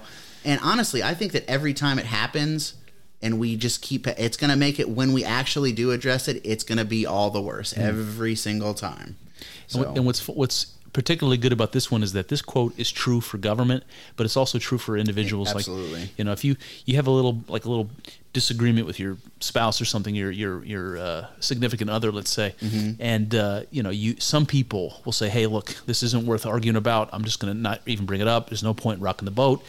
But people who do that um, and let that shit pile up for 30 years, Mm-hmm. those are the people that do crazy shit. Those are the people that get divorced, and it's a complete a complete surprise to the other person when they're like 60 years old or they've been married for 48 years or something crazy. fucking Bill and Melinda Gates. Yeah, exactly. Ex- Fuckers. exactly. Deal with things while they're small and easily dealt with. Don't let them fucking get so big that they kill you. That's what it's saying. Yep. I gotta say, Melinda Gates is one of the greatest investors of all time. Oh, she yeah? invested her time and she's cashing out now. Oh yeah, absolutely. yeah. Yeah, that's interesting. I wonder what happened with, happened with those two. I don't. I mean, I have a. This is off topic, obviously, but I have a hard time imagining that people like that get married for love to be like Bill. Like, I think of Bill and Hillary Clinton. I don't think that they they. lo- I think that they got married for political reasons. Hmm. Yeah, Now with with an entrepreneur and his wife, I guess it's a little bit different, but yeah, I don't know. Yeah, I don't know either, man. I don't know anything about Bill and Hillary's personal life, but I get I get what you're saying, man. I, I you know the optics are Not good. Not good. That's not how I want my marriage to look. So all right. The one I have up next is when people have no fear. Is that let me scroll through here. I can probably find it. this one? I think is pretty good. When people, uh, here we go. When people have no fear of force, the great force descends upon them.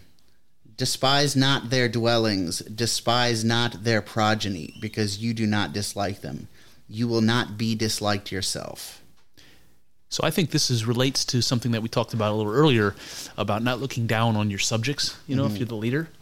Um, so so basically, you know, when it says despise not their dwellings, despise not their progeny, their children, it's like as a leader, you're not you're, you shouldn't be looking at the poor people who don't live in the fancy places that you live in and looking at their kids as like, you know. Um, you know, sucking up all the resources and stuff, you know, that your kids could be having. Like, don't look at your don't look at your at your citizens that way. Yeah. Because if you do, bad things are going to happen. Yep. And as long as and as long as you don't do that, they won't dislike you as their leader. Yeah. You know. Yeah, I think that um, that's particularly makes sense when you talk. We just got done talking about Bill Gates because that's how I feel like those billionaires and the the people who are essentially run really running the world. That's how I think they think about us, and I think that hmm. that is like that is one thing that kind of separated Trump and why people on the right and people of lower classes liked Trump because I don't I mean I don't know if you've seen uh, if you've watched any of the footage uh, I've I've talked to people who've met Trump Yep. and I mean before he became president and they say that even though he's a billionaire he's like down to earth he'll like bullshit with just regular people I've seen footage of him um, you know like after events talking to security guards and he I mean he seems you know I've got my problems with Trump but he seems like a guy that you could talk to, despite the fact that he's a billionaire. Yeah. Whereas, like, if you dropped me in a room with Bill Gates, I don't know how that would go. He Yeah. seems weird. He seems like you know. Uh, Yeah. He definitely seems like he thinks he's better than me. Yeah, absolutely. Uh, so, well, I, I, get, I get what you're put, putting down. There's like an elitist thing. oh, for sure. And I think this is exact saying exactly the opposite. Don't be an elitist. Yep. And and this is this is what I latch on to about that. So the lib- the liberals have created a they they've created a class, uh, a woke class, let's say, that is elitist, and they don't realize that. It's like they have created this status, this high, elevated status that only they can fit into, and the people that that kowtow to their philosophy can can can claim this elite position of being, you know, woke or liberal or you know progressive or whatever word you want to use. Um, and and the liberals are the same people who are against elitism. They're the same people that point to the rich, you know, business people and their relations with government and and, and call, you know, foul. And they're creating this elite group themselves and pretending to to to be anti-elite. Mm-hmm. And it's fucking terrible. Yeah. It's like we have all of these elites, and it's almost like they're distilling the elites down to an even more elite core. You know, it's like get rid of these billionaires that we don't like, the only billionaires that we don't have a problem. You know, it's like if you say all the right things, then you you get to be part of part of the elite that we don't have a problem with for for some fucking reason. Right. You know.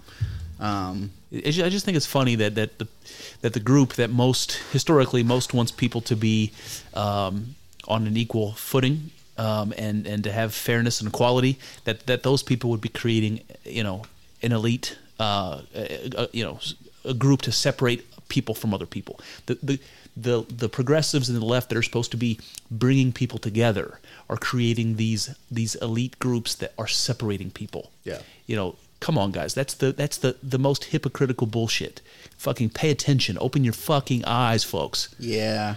Sorry. Uh, it's easy to point out all the hypocrisy of those people, but honestly, at, this point, I don't even I don't even like doing it because it doesn't matter. They don't care that they're hypocrites. That's like that's a thing that I think a lot of people in the mainstream need to understand about the left and you know, the the Democrats and certain parts of the Republicans, most of the Republicans.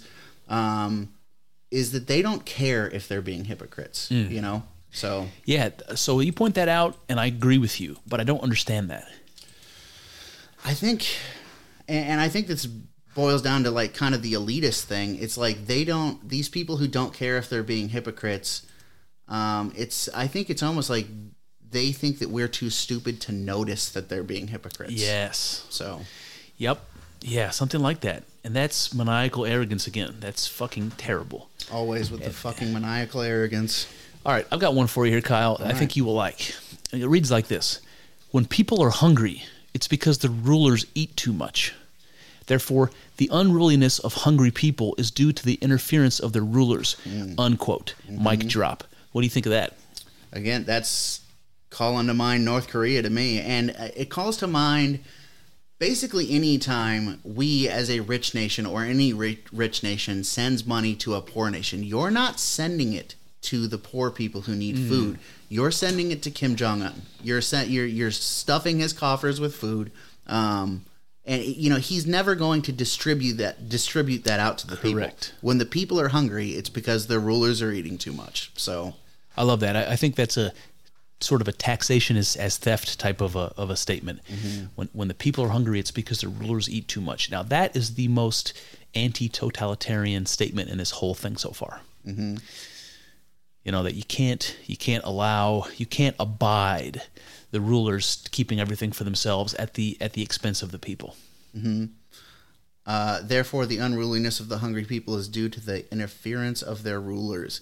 And I, I mean, obviously, it's easy to think about that in terms of actual physical hunger, but I just wonder about like the other things that a populace could be hungry for. you know, Interesting. I hadn't thought of that.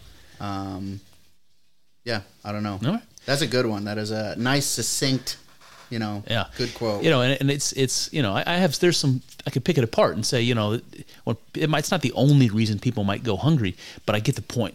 I get the point. All right, so let me see. Do we have? I think we have a few more uh, before we'll be changing. s- Yeah, we got a couple more here. So let's let me just push through. I did skip one. I'm not gonna. I think I'm gonna leave it in the dark. I want to read this one though. Fuck that quote. All right, here we go. There is nothing weaker than water. This is one I brought up earlier, Kyle. There is nothing weaker than water, but none is superior to it in overcoming the hard, for which there is no substitute. That weakness overcomes strength, and gentleness overcomes rigidity. Therefore, the sage says, Who receives unto himself the calumny of the world is the preserver of the state. Who bears himself the sins of the world is the king of the world.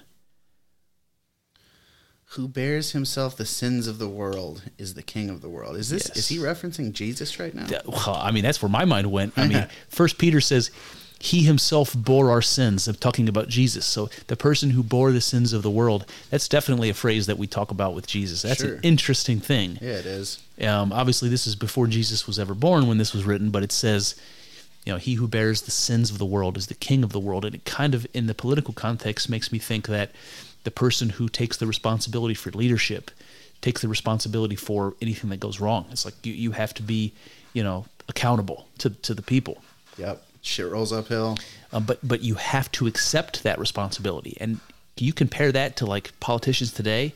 Nobody wants to t- take responsibility for shit. Yeah. They want to point fingers. They want to throw people under the bus. Nobody's ever getting in trouble for the shit that that they were responsible for for for overseeing. You know that you have to take the responsibility for every individual person, even the people you never met, even the people that are nothing like you. If you're going to claim to be their leader, you know what I mean? Something like that.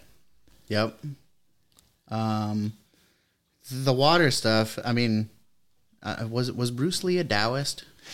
Well, Bruce Lee was Chinese, and, and this is deep, deep in Yeah. Chinese culture. Even if he's not a Taoist, that whole sure. yin and yang and harmony and all that stuff. yeah. I mean, you see that. Uh, I don't. I don't want to step step on too much of the stuff from the Tao Te Ching episode that's not yet released. sure. But yeah, Yeah. Well, I've just been thinking about Bruce Lee. You know, be like water. be like water. But it, you know, it, it's just important that we we have so many references to government being low, being passive, Mm-hmm. Being you know, weak. being I mean, weak. yep. Exactly. Yep. Good shit. All right, we got two more left. Um, I'll read one. I'll let you read one. I'm going to do this one. Patching up a great hatred is sure to leave some hatred behind. How how can this be regarded as satisfactory? Therefore, the sage holds the left tally, and does not put the guilt on the other party. The virtuous man is for patching up. The vicious is for fixing guilt. But the way of heaven is impartial. It sides only with the good man. So I want to point out here that when it says the sage holds the left tally, that that's a reference to the weak side or the inferior position. So when when the sage holds to the left tally, it's another one of those being low remarks. It's be you know, um, it's it's being gracious in defeat. It's it's you know, uh, uh, being gracious in victory. It's it's it's you know, holding uh, identifying yourself with the weak part of the of the uh, you know of the situation even even if you're the strong part Yep. Um. Yeah, I mean, patching up great hatred is sure to leave some hatred behind. I can't help but think about things that are going on now with like these people who are, you know, we were talking about that, that this is perfect. We were talking about the founding fathers and stuff like that, and you think about. I mean, it's a little bit further down the road. You think about the Civil War and slavery like that, and we're trying to patch up these things that were rooted in some kind of hatred back in the day, and I don't know. I mean, I- that's like a theme that I've seen going through, um, like TV shows, even and stuff like that. That your desire for justice for something in the past is going to drive you into maybe your own demise. You know, maybe it'll cause you to do terrible things to other people, which in turn might lead to your own demise in itself. You know, right um, and yeah, I just think about these people trying to fix these problems, and it's like you're you're um, you're setting up a something like a jumping off point for the next thing. You know what I mean? yeah absolutely it makes me think of like the israeli palestinian conflict. It also makes me think of like like we're pulling out of afghanistan finally. You know like you think we're not leaving hatred behind? You, you think you know we, we've been in there to try to you know patch up a great hatred. You think we didn't you think we didn't leave some behind? We did. We absolutely did. Absolutely. Um, and so and so it, it basically this statement is saying you have to understand that that is a fact and that it's not satisfactory that but it's it's not avoidable but it's not okay Yeah. so that if you're the powerful country if you're the powerful person that in this situation if you know people hate you and have reason to hate you that you should take the lowly position the left tally that you should not you know project guilt on other people that you should be uh you, you know you should you should be be passive and let it go and be and and be as um compromising as you can to get along you know Turn the other cheek. turn the other cheek Yep. got it It's good stuff. all right there's one that says let there uh, let there be a small country would you read that one and with it that'll be that last one of this segment Let there be a small country with a small population, where the supply of goods are tenfold or hundredfold more than they can use. Let the people value their lives and not migrate far. Though there be boats and carriages, none be there to ride them. Though there be armor and weapons, no occasion to display them. Let the people again tie ropes for reckoning. Let them enjoy their food, beautify their clothing, be satisfied with their homes, delight in their customs. So uh, this is like a utopian recipe, you know. So this is Lao saying, "Look, we, we're talking all this stuff about politics. This is what it's going to boil down to. If you want to have a successful country, set it up like this. Yeah. Let it be a small country with a manageable small population, like, Yep. like you and I talked about with with poli- with policing many times. Mm-hmm. It's like you know Barney Fife was not having any trouble managing. Uh, yeah, the you know, two drunkards in the town. the two drunkards in the town. He knew Yeah. that he knew them well, but you but you have a person living in the suburbs, you know, who's uh, going to work every day as a policeman in this giant city, Yeah. you know, where he doesn't know anybody or he doesn't know anything. Like it's not manageable. There's problems with that. So this recipe is saying keep it small, keep it manageable, and make sure you you have more than you need by a long shot. Sounds like yeah. Well, that's always always good advice, and I mean, you know, that's that's getting into like the economics and stuff like that, and yes. um, that if you just get out of the way, people are you know we're ingenuitive creatures. We can get shit done. We can make some cool things happen. Um, but I, I think let there be a small country with a small population. That almost sounds like a call to secession, which is something that I'm very interested in. That's interesting. Yeah. And that's something that you know, if we fast forward to today's China, that would be that would that would not be abided at all. the, the idea of secession. Um, there's also the um, the thing that says let people value their lives, and I think that I think that if you look at a communist perspective, individual lives are not important. Yeah. What's important to a system like that is the system. It's the greater good. It's it's you know, it's the continuation of that system. And the individuals don't have any value. eh, They're just cogs in a machine that can be replaced.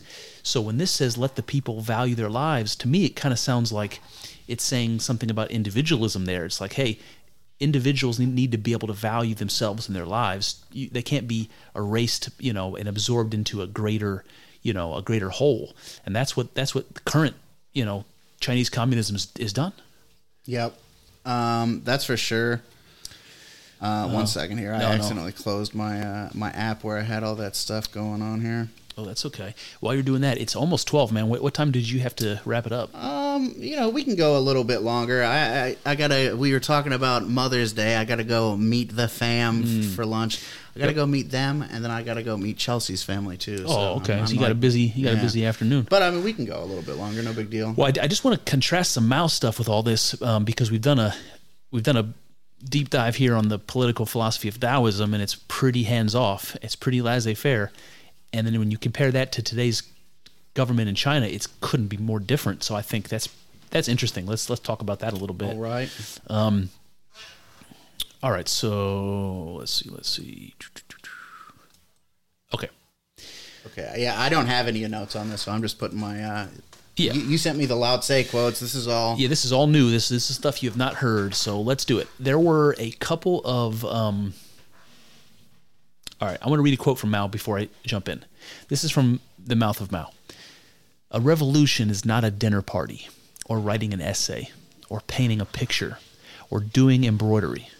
It cannot be so refined, so leisurely and gentle, so temperate, kind, courteous, restrained, and magnanimous. A revolution is an insurrection, an act of violence by which one class overthrows another. So this is Mao saying it's it's terrible and and necessary. Um, he also says politics is war without blood, while war is politics with blood. He also says political power grows out of the barrel of a gun. And he says we are advocates of the abolition of war. We do not want war, but war can only be abolished through war. And in order to get rid of the in, in order to get rid of the gun, it is necessary to take up the gun. Two more. Communism is not love. Communism is a hammer which we use to crush the enemy. And lastly, the Communist Party must control the guns. So that, you guys, is a little bit of an intro to Mao Zedong for you. Obviously, I cherry picked those. I put them in that order on purpose to build the to build the drama. But this all all of these quotes c- came from Mao. Yeah. What do you think about that, man? Um, you know, it's weird, and I told you in text that I want, I would like to do kind of a series starting with maybe, maybe we could start with Marx even, and then kind of looking at how Marx affected Lenin, and then Stalin, and then Mao. But I, I you know, I've done a little bit of research into that stuff, and it's weird how much of the stuff that they say that I completely agree with. like a lot as? of um, well, a lot of their analysis of the problems, it's like, Oh, yeah, yeah. yeah. I Oh, mean, yeah. I'm with you. These are fucking problems. Now their solutions get to be a little crazy. Hmm. But like American imperialism, I don't. I'm not. I don't like American imperialism. Not a bit. I don't think we should be an empire. Yes. Um, so you know, uh, uh, some of the stuff in there, like the Communist Party must control the guns. So you you come try to control my guns. Yep. Good luck. I mean, you know, granted, I don't have that many guns. The state has a lot more guns than I do, but I'm taking a couple of those fuckers with me if they come. So Yeah, I mean, shit. Mao said political power grows out of the barrel of a gun, and the Mm-hmm. communists must control the guns. I mean, that is the most violent and forceful um, t- sort of series of statements that I can imagine, Yeah. and it couldn't be any more different from what Lao Tse was saying. Mm-hmm. Um, to be passive is what he says the government should be the yin, not the yang. Yeah. And Mao is fucking using the yang like a hammer to crush his enemy. So one thing that I think is interesting is all of Lao Tse's prescriptions were for the government, Yep. how they should act. Now, I do wonder maybe what he would think about how the people should act underneath of a tyrannical government or a totalitarian government. It's interesting, yeah. Um, because I think that in some ways, Mao, that's what he considers himself. He doesn't consider himself the state. He considers himself the leader of a rebellion to take over the state. Um, so it's we just it's like however you can contextualize your own narrative in your head. It's like you can operate on either side of this. You mm. know what I mean? yeah. Um, that if Lao Tse's prescriptions for the people, for the populace, underneath a totalitarian government is the same, I don't agree with Lao Tse. I mean, I'm I'm I'm branching off pretty far from him on that. yeah. So Interesting. Well, uh, there's like a couple of things that I wrote down that are contradictions that I found in reading Mao that I want to talk about. All right. And then, more importantly, there's a bunch about how what Mao said line up so closely with today's social justice movement Okay. and and, Yeah, and progressive left that I want to talk about it Got because it. well, I, I want I don't want to skip ahead, but I do want to I do want to bust Mao's balls for just a second. All right, so he, I already read you this quote where he says to read too many books is harmful, and comparing Lao who said the ancients who who knew how to follow the Tao aimed not to enlighten the people, but to keep them but to keep them ignorant. The reason is difficult for the people to live in peace because of too much knowledge. So this these go hand in hand. Lao and, and Mao seem to kind of line up, but then later on, and and Mao says. Um, uh, those those who seek to rule a country by knowledge are the nation's curse. That's what excuse me what Lao said. Uh, but then um, Mao has another quote that says this: Our attitude towards ourselves should be an insatiable should be insatiable in learning, and towards others to be tireless in teaching. The theory the theory of Marx, Engels, Lenin, and Stalin is universally applicable. We should regard it not as dogma, but as a guide to action. And then here it goes. Studying is not merely a matter of learning terms and phrases, but of learning Marxism, Leninism as the science of revolution. So here you've got Mao saying reading too many books is harmful, and then saying we should study the shit out of Marx yeah, and Lenin and Stalin. yep, Um, and then we've got this one that says, again, we're talking about the communist ruler of China saying, ask your subordinates about matters you do not understand or you do not know, and do not lightly express your approval or disapproval.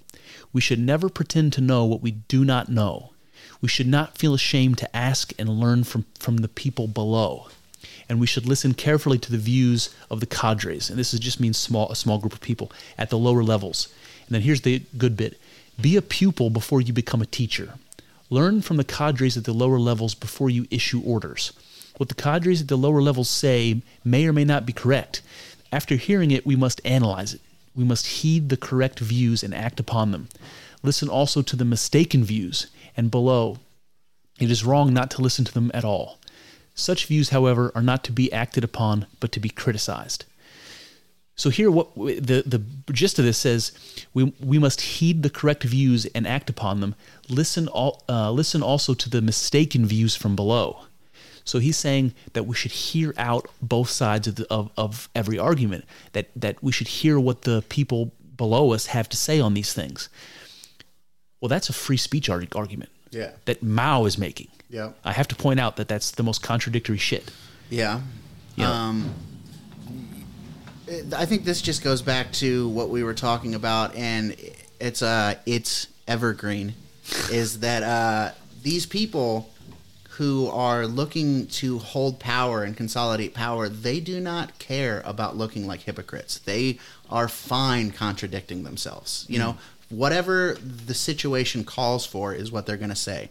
So it just doesn't surprise me at all that he's like talking out both sides of his mouth. Doesn't it seem interesting to you? Because to me, it seems like he doesn't even realize what he's saying.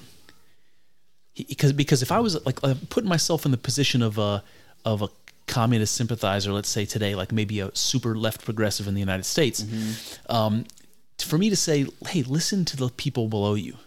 They're, they have they have real information about the world that's important. You need to know what people's lives are like. You need to really know what it's like on the on the ground floor. You know, uh, that's something that, that a liberal would say. Oh yes, we absolutely we need to take into account you know the the oppressed groups, the minority groups. We need to know what what their lives are like, what, Yeah. pro- what their problems are like. They and, and diversity is important. They might have thoughts and ideas and opinions that will help us to be and be better. Like you can see that perspective here. Yeah. But again, Mao is saying, hey, we have to listen to their views. We have to hear them out. But they don't allow that today. Yeah. Communism doesn't allow free speech, and this is what he's saying. We have to allow free speech. it makes me think of in today's you know what we've got going on today it makes me think of you know you've got these people who these elitist types and they think oh we need to listen to minorities let's listen to black people let's let's learn from their experience um, until you have like a until you get um what what's his name like Herman Cain or uh what Oh, was yeah. the guy who was a surgeon the black dude who was a surgeon Uh, Carson. yeah, Yep. Ben Carson. Anybody like that, then those people are dumb and for some reason you don't you you shouldn't be listening to them. You Yep. know, so it's like they can You want they to put a little operate hypocrisy sauce on that on that taco? Yeah, exactly. they they can it's like they can uh again, they can operate on both sides of that. They can have their cake and eat it too. It's like, well, we listen to minorities, just not those minorities, and, you know. and, and they're not ashamed of the hypocrisy. That that is the thing, man. Yep. All right, so there's two more here, and, th- and then I want to spend a little bit more time on the next section. The first one, to me, seems to be Mao advocating materialism. So you you, you tell me what you think of this. People who live at subsistence levels want first things to be put first. They are not particularly interested in freedom of religion, freedom of the press, free enterprise as we understand it, or the secret ballot. Their needs are more basic land, tools, fertilizers, something better than rags for their children, houses to replace their shacks, freedom from police oppression, medical attention, primary schools. So Mao's saying, hey, people want first things first. They want the government to provide them with things. Isn't that isn't that a fucking capitalist thought to you, Kyle? um well, People don't want freedom; they want things. I guess it is, um, but eh, I don't know. The things that he's talking about, the things that he's talking about, do seem to be pretty important. It's not like he's saying, you know, the people want Ferraris. You know, we just if the government just gives everybody a Ferrari, everyone's going to be fine. Right. I mean, the things that he's talking about are things that you can kind of lead somebody around, you know, like food and shelter. And it's like if you don't have it and I've got it and I'm dangling it in front of you, maybe you're going to behave the way that I want you to. Um, so, But don't you think the contrast here is something like in a capitalist system, we give people freedom, and with the freedom, they can Oh, yeah. feed themselves and clothe themselves and get better clothes and all that stuff. Mm-hmm. What Mao is saying is, no, we're gonna we're, we're we're not gonna worry about freedom at all. That's not what people want. Fuck it, we're gonna take the freedom from them, and we're just gonna give them all the things they want. yeah. Um, Jesus Christ, man, that sounds like what's happening right now. UBI. It sounds like a UBI conversation. Yeah. You know, fuck. All right, here's another one. This one I think we both will agree on, but I want to bring up a point. Um, here we go. It says, In the West, imperialism is still oppressing the people at home. The situation must change. It is the take of the people of the whole world to put an end to the aggression and oppression perpetuated by imperialism, chiefly by U.S. imperialism. But there's more. Another quote says, finally defeat Japanese imperialism only through the cumulative effects of many offensive campaigns and battles and both regular and guerrilla warfare. And then lastly, imperialism will not last long because it always does evil things. Okay. You and I already have said enough. We do not support imperialism in any form, and the idea that, that the United States is, is doing it, it is no better. It's no better. Yeah. Um, but Mao said this these things, and China today is doing everything they can to take over Hong Kong. They're Yeah. doing they're doing everything they can to take over islands in the China Sea that belong to Japan. They're co- they're slowly increasing their reach to take over lands that don't belong to them. Yeah. How is that not imperialism, Kyle? You think about, I don't know if you know about this, but the shit they've got going on in Africa, Oh yeah, dude, it's crazy. I mean, uh, but yeah, I mean, it's definitely direct contradiction uh, to the shit that they say. And I think that they would still say that. I think if you had Xi talking about this kind of stuff, he would probably say a lot of similar things. Um, but but I like but I'd like to ask Xi. I'd like to ask how how do you make sense of your uh, doing what you're doing with Hong Kong and these islands and Taiwan and all this stuff? How, how do you how do you justify that when Mao himself said imperialism will not last long because it always does evil things? How can you how can you say that you're not doing that? You're doing that. Yep. I think it. I really think it just boils down to the same thing that's been popping up: is they don't care about looking like hypocrites. Jesus Christ, man. Um, you know, point it out to them all they want. It's like, what are you going to do about it? You know. All right, so we should probably wrap it up in something like 10 minutes. So let's see if we can do this in 10 minutes. All right. These are a bunch of things that I found re- Speed round. reading Mao, and I, I don't really know like how to s- structure this. I guess this is what I want to do. Would you agree that if I'm talking to a uh, liberal, let's say a college kid or somebody who's got like those kind of far left ideas, kind of co- communist sympathetic ideas, um, a platform, a platform that I might run on today in the United States might be something like this. Anti imperialism, um, instigating a revolution of black Americans against their white oppressors or any, or any uh, you know, um, in power force over their oppressors. Including addressing things like the gender wage gap, um, birth control and women's rights, along with other minority groups' rights, providing a universal basic income, and gun control. Yep. Does that all sound to you like a pretty? Are you reading like news headlines, like recent news headlines from the last two years or something? Yeah, I mean, Is that what you got in front of you? kind of what it seems like, right? I'm going to read. Okay, guys, this is what I want you to take away from this. Everything I just said to you could have come from the mouth of a college kid, or from AOC, or from any number of people on the far left, as a as a legitimate uh, political platform for progress in this country. All of those things are being talked about today. Yep. What I want to point out to you is every single one of those, including all of the racial tension that we're experiencing today between black and white Americans, all of that stuff came from Mao Zedong's playbook. And I'm going to read the quotes to you right now so you can see what the fuck I'm talking about. All right. All right. Anti imperialism. Here's Mao's words. In the West, imperialism is still oppressing the people at home.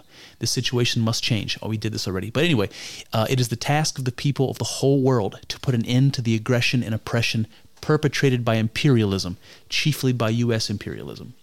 Okay, That is a that is a statement that c- could come out of the mouth of a lefty politician in this country today. Yep. And I'm not saying I disagree with it. I'm just saying there it is in Mao's words. All right, listen to this one, man. This is particularly terrible. The evil system of colonialism and imperialism arose and throve with the enslavement of Negroes and the trade in Negroes, and it will surely come to its end with the complete emancipation of the black people. The struggle of black people in the United States for emancipation is a component part of the general struggle of all people of the world against U.S. imperialism, a component part of the contemporary world revolution. I call on the workers, peasants, and revolutionary intellectuals of all countries and of all who are willing to fight against U.S. imperialism to take action and extend strong support to the struggle of black people in the United States. people of the whole world unite still more closely and launch a sustained and vigorous offensive against our common enemy, U.S. imperialism and its accomplices.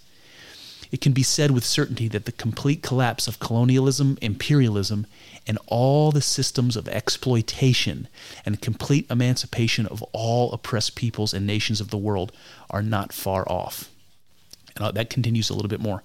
If the U.S. monopoly capitalist groups persist in pushing their policies of aggression and war, the day is bound to come when they will be handed, excuse me, when they will be hanged by the people of the whole world. The same fate awaits the accomplices of the United States. Mm-hmm. What do you think of that?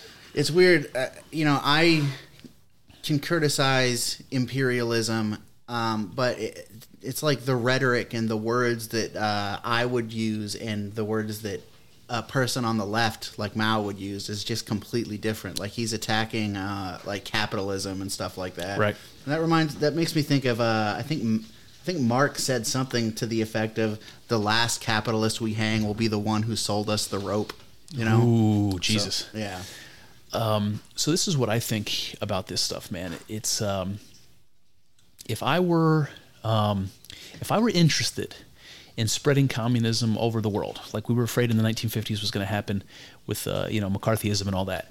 If I was one of the people that was trying to trying to spread that revolution to the world, one of the strategies that I might consider is to get people within a group to fight with each other yep. to undermine this the structure so that it can fall more easily.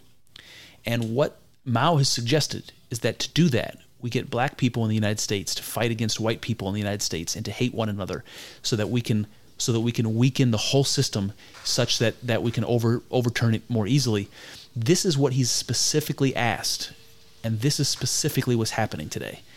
It, you know, I don't care what side of the aisle you're on. If you disagree that, that this is what's happening today, you are fucking lost. Yeah. Yeah, I completely agree with you there.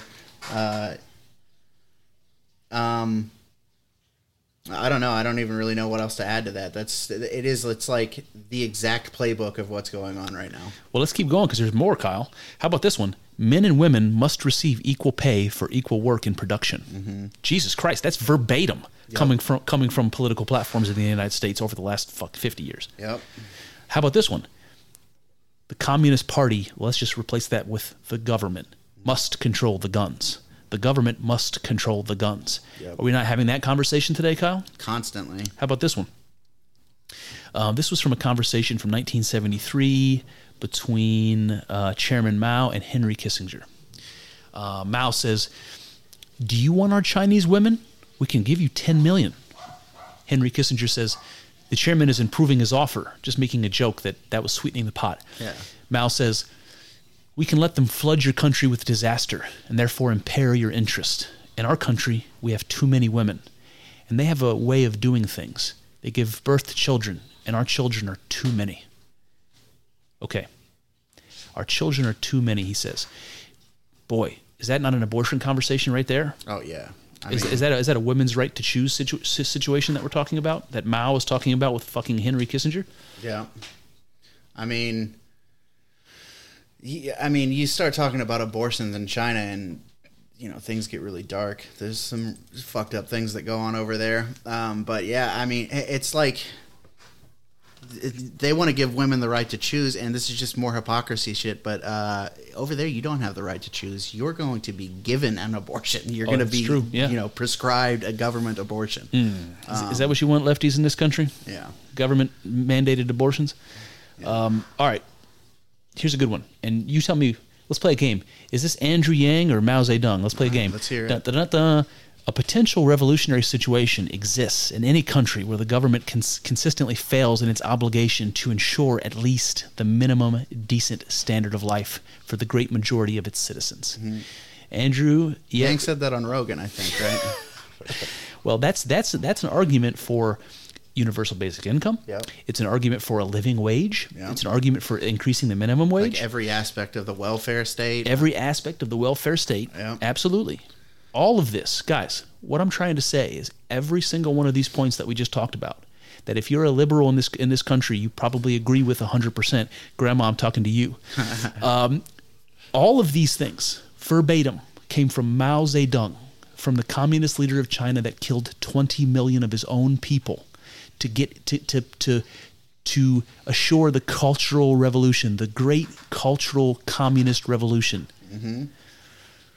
And, the, and these are the things that are on the the, the playbook of, of lefties in the United States today.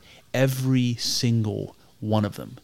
If you don't think that the political uh, platforms that the so so-called liberals in our country are bringing to the to the table aren't overtly communist, do you, listen to this. Listen to the last twenty minutes of this fucking episode again. You're nuts. You're nuts if you don't see that. Kyle, Yeah. what do you think, man? Yeah, I think that uh, the idea ideology of communism, i- you know, I I think he, you read something about that. It said communism is not love, communism is a hammer. God, But that is not how people think of it now. Nowadays, people, and coming from Mao's mouth, he said that. But nowadays, people, they don't think about it that way. They think about it, they think about communism and socialism as love. We've completely, like, inverted, you know, like I said, from the horse's mouth. Communism is not love, it is a hammer. Dude, that is such a good point. Yeah. So every single liberal, so-called liberal in this country that wants the best for people, that wants that wants the you know uh, the oppressed to be to be empowered, that wants the, the weak to be strong, that wants people to be taken care of, that that wants community to love and take care of one another. Those people are the ones that think communism is a solution, that we could all hold hands and kumbaya and share and get along. Anybody who has a fucking toddler knows people don't share well and most people don't grow out of that shit. And I'll read I'll read again and we'll close on this. Communism is not love. Communism is a hammer which is used to crush the enemy. Well, there you have it. That's one avenue explored, but infinitely more still to go. I hope you enjoyed thinking along with us. I know, I know, it's not easy work. Thinking. It's hard and full of uncertainties, but I'm grateful for the company as we trek through this together. Here's to hoping that the juice is worth the squeeze. See what I did there? Let's find out together in the next episode.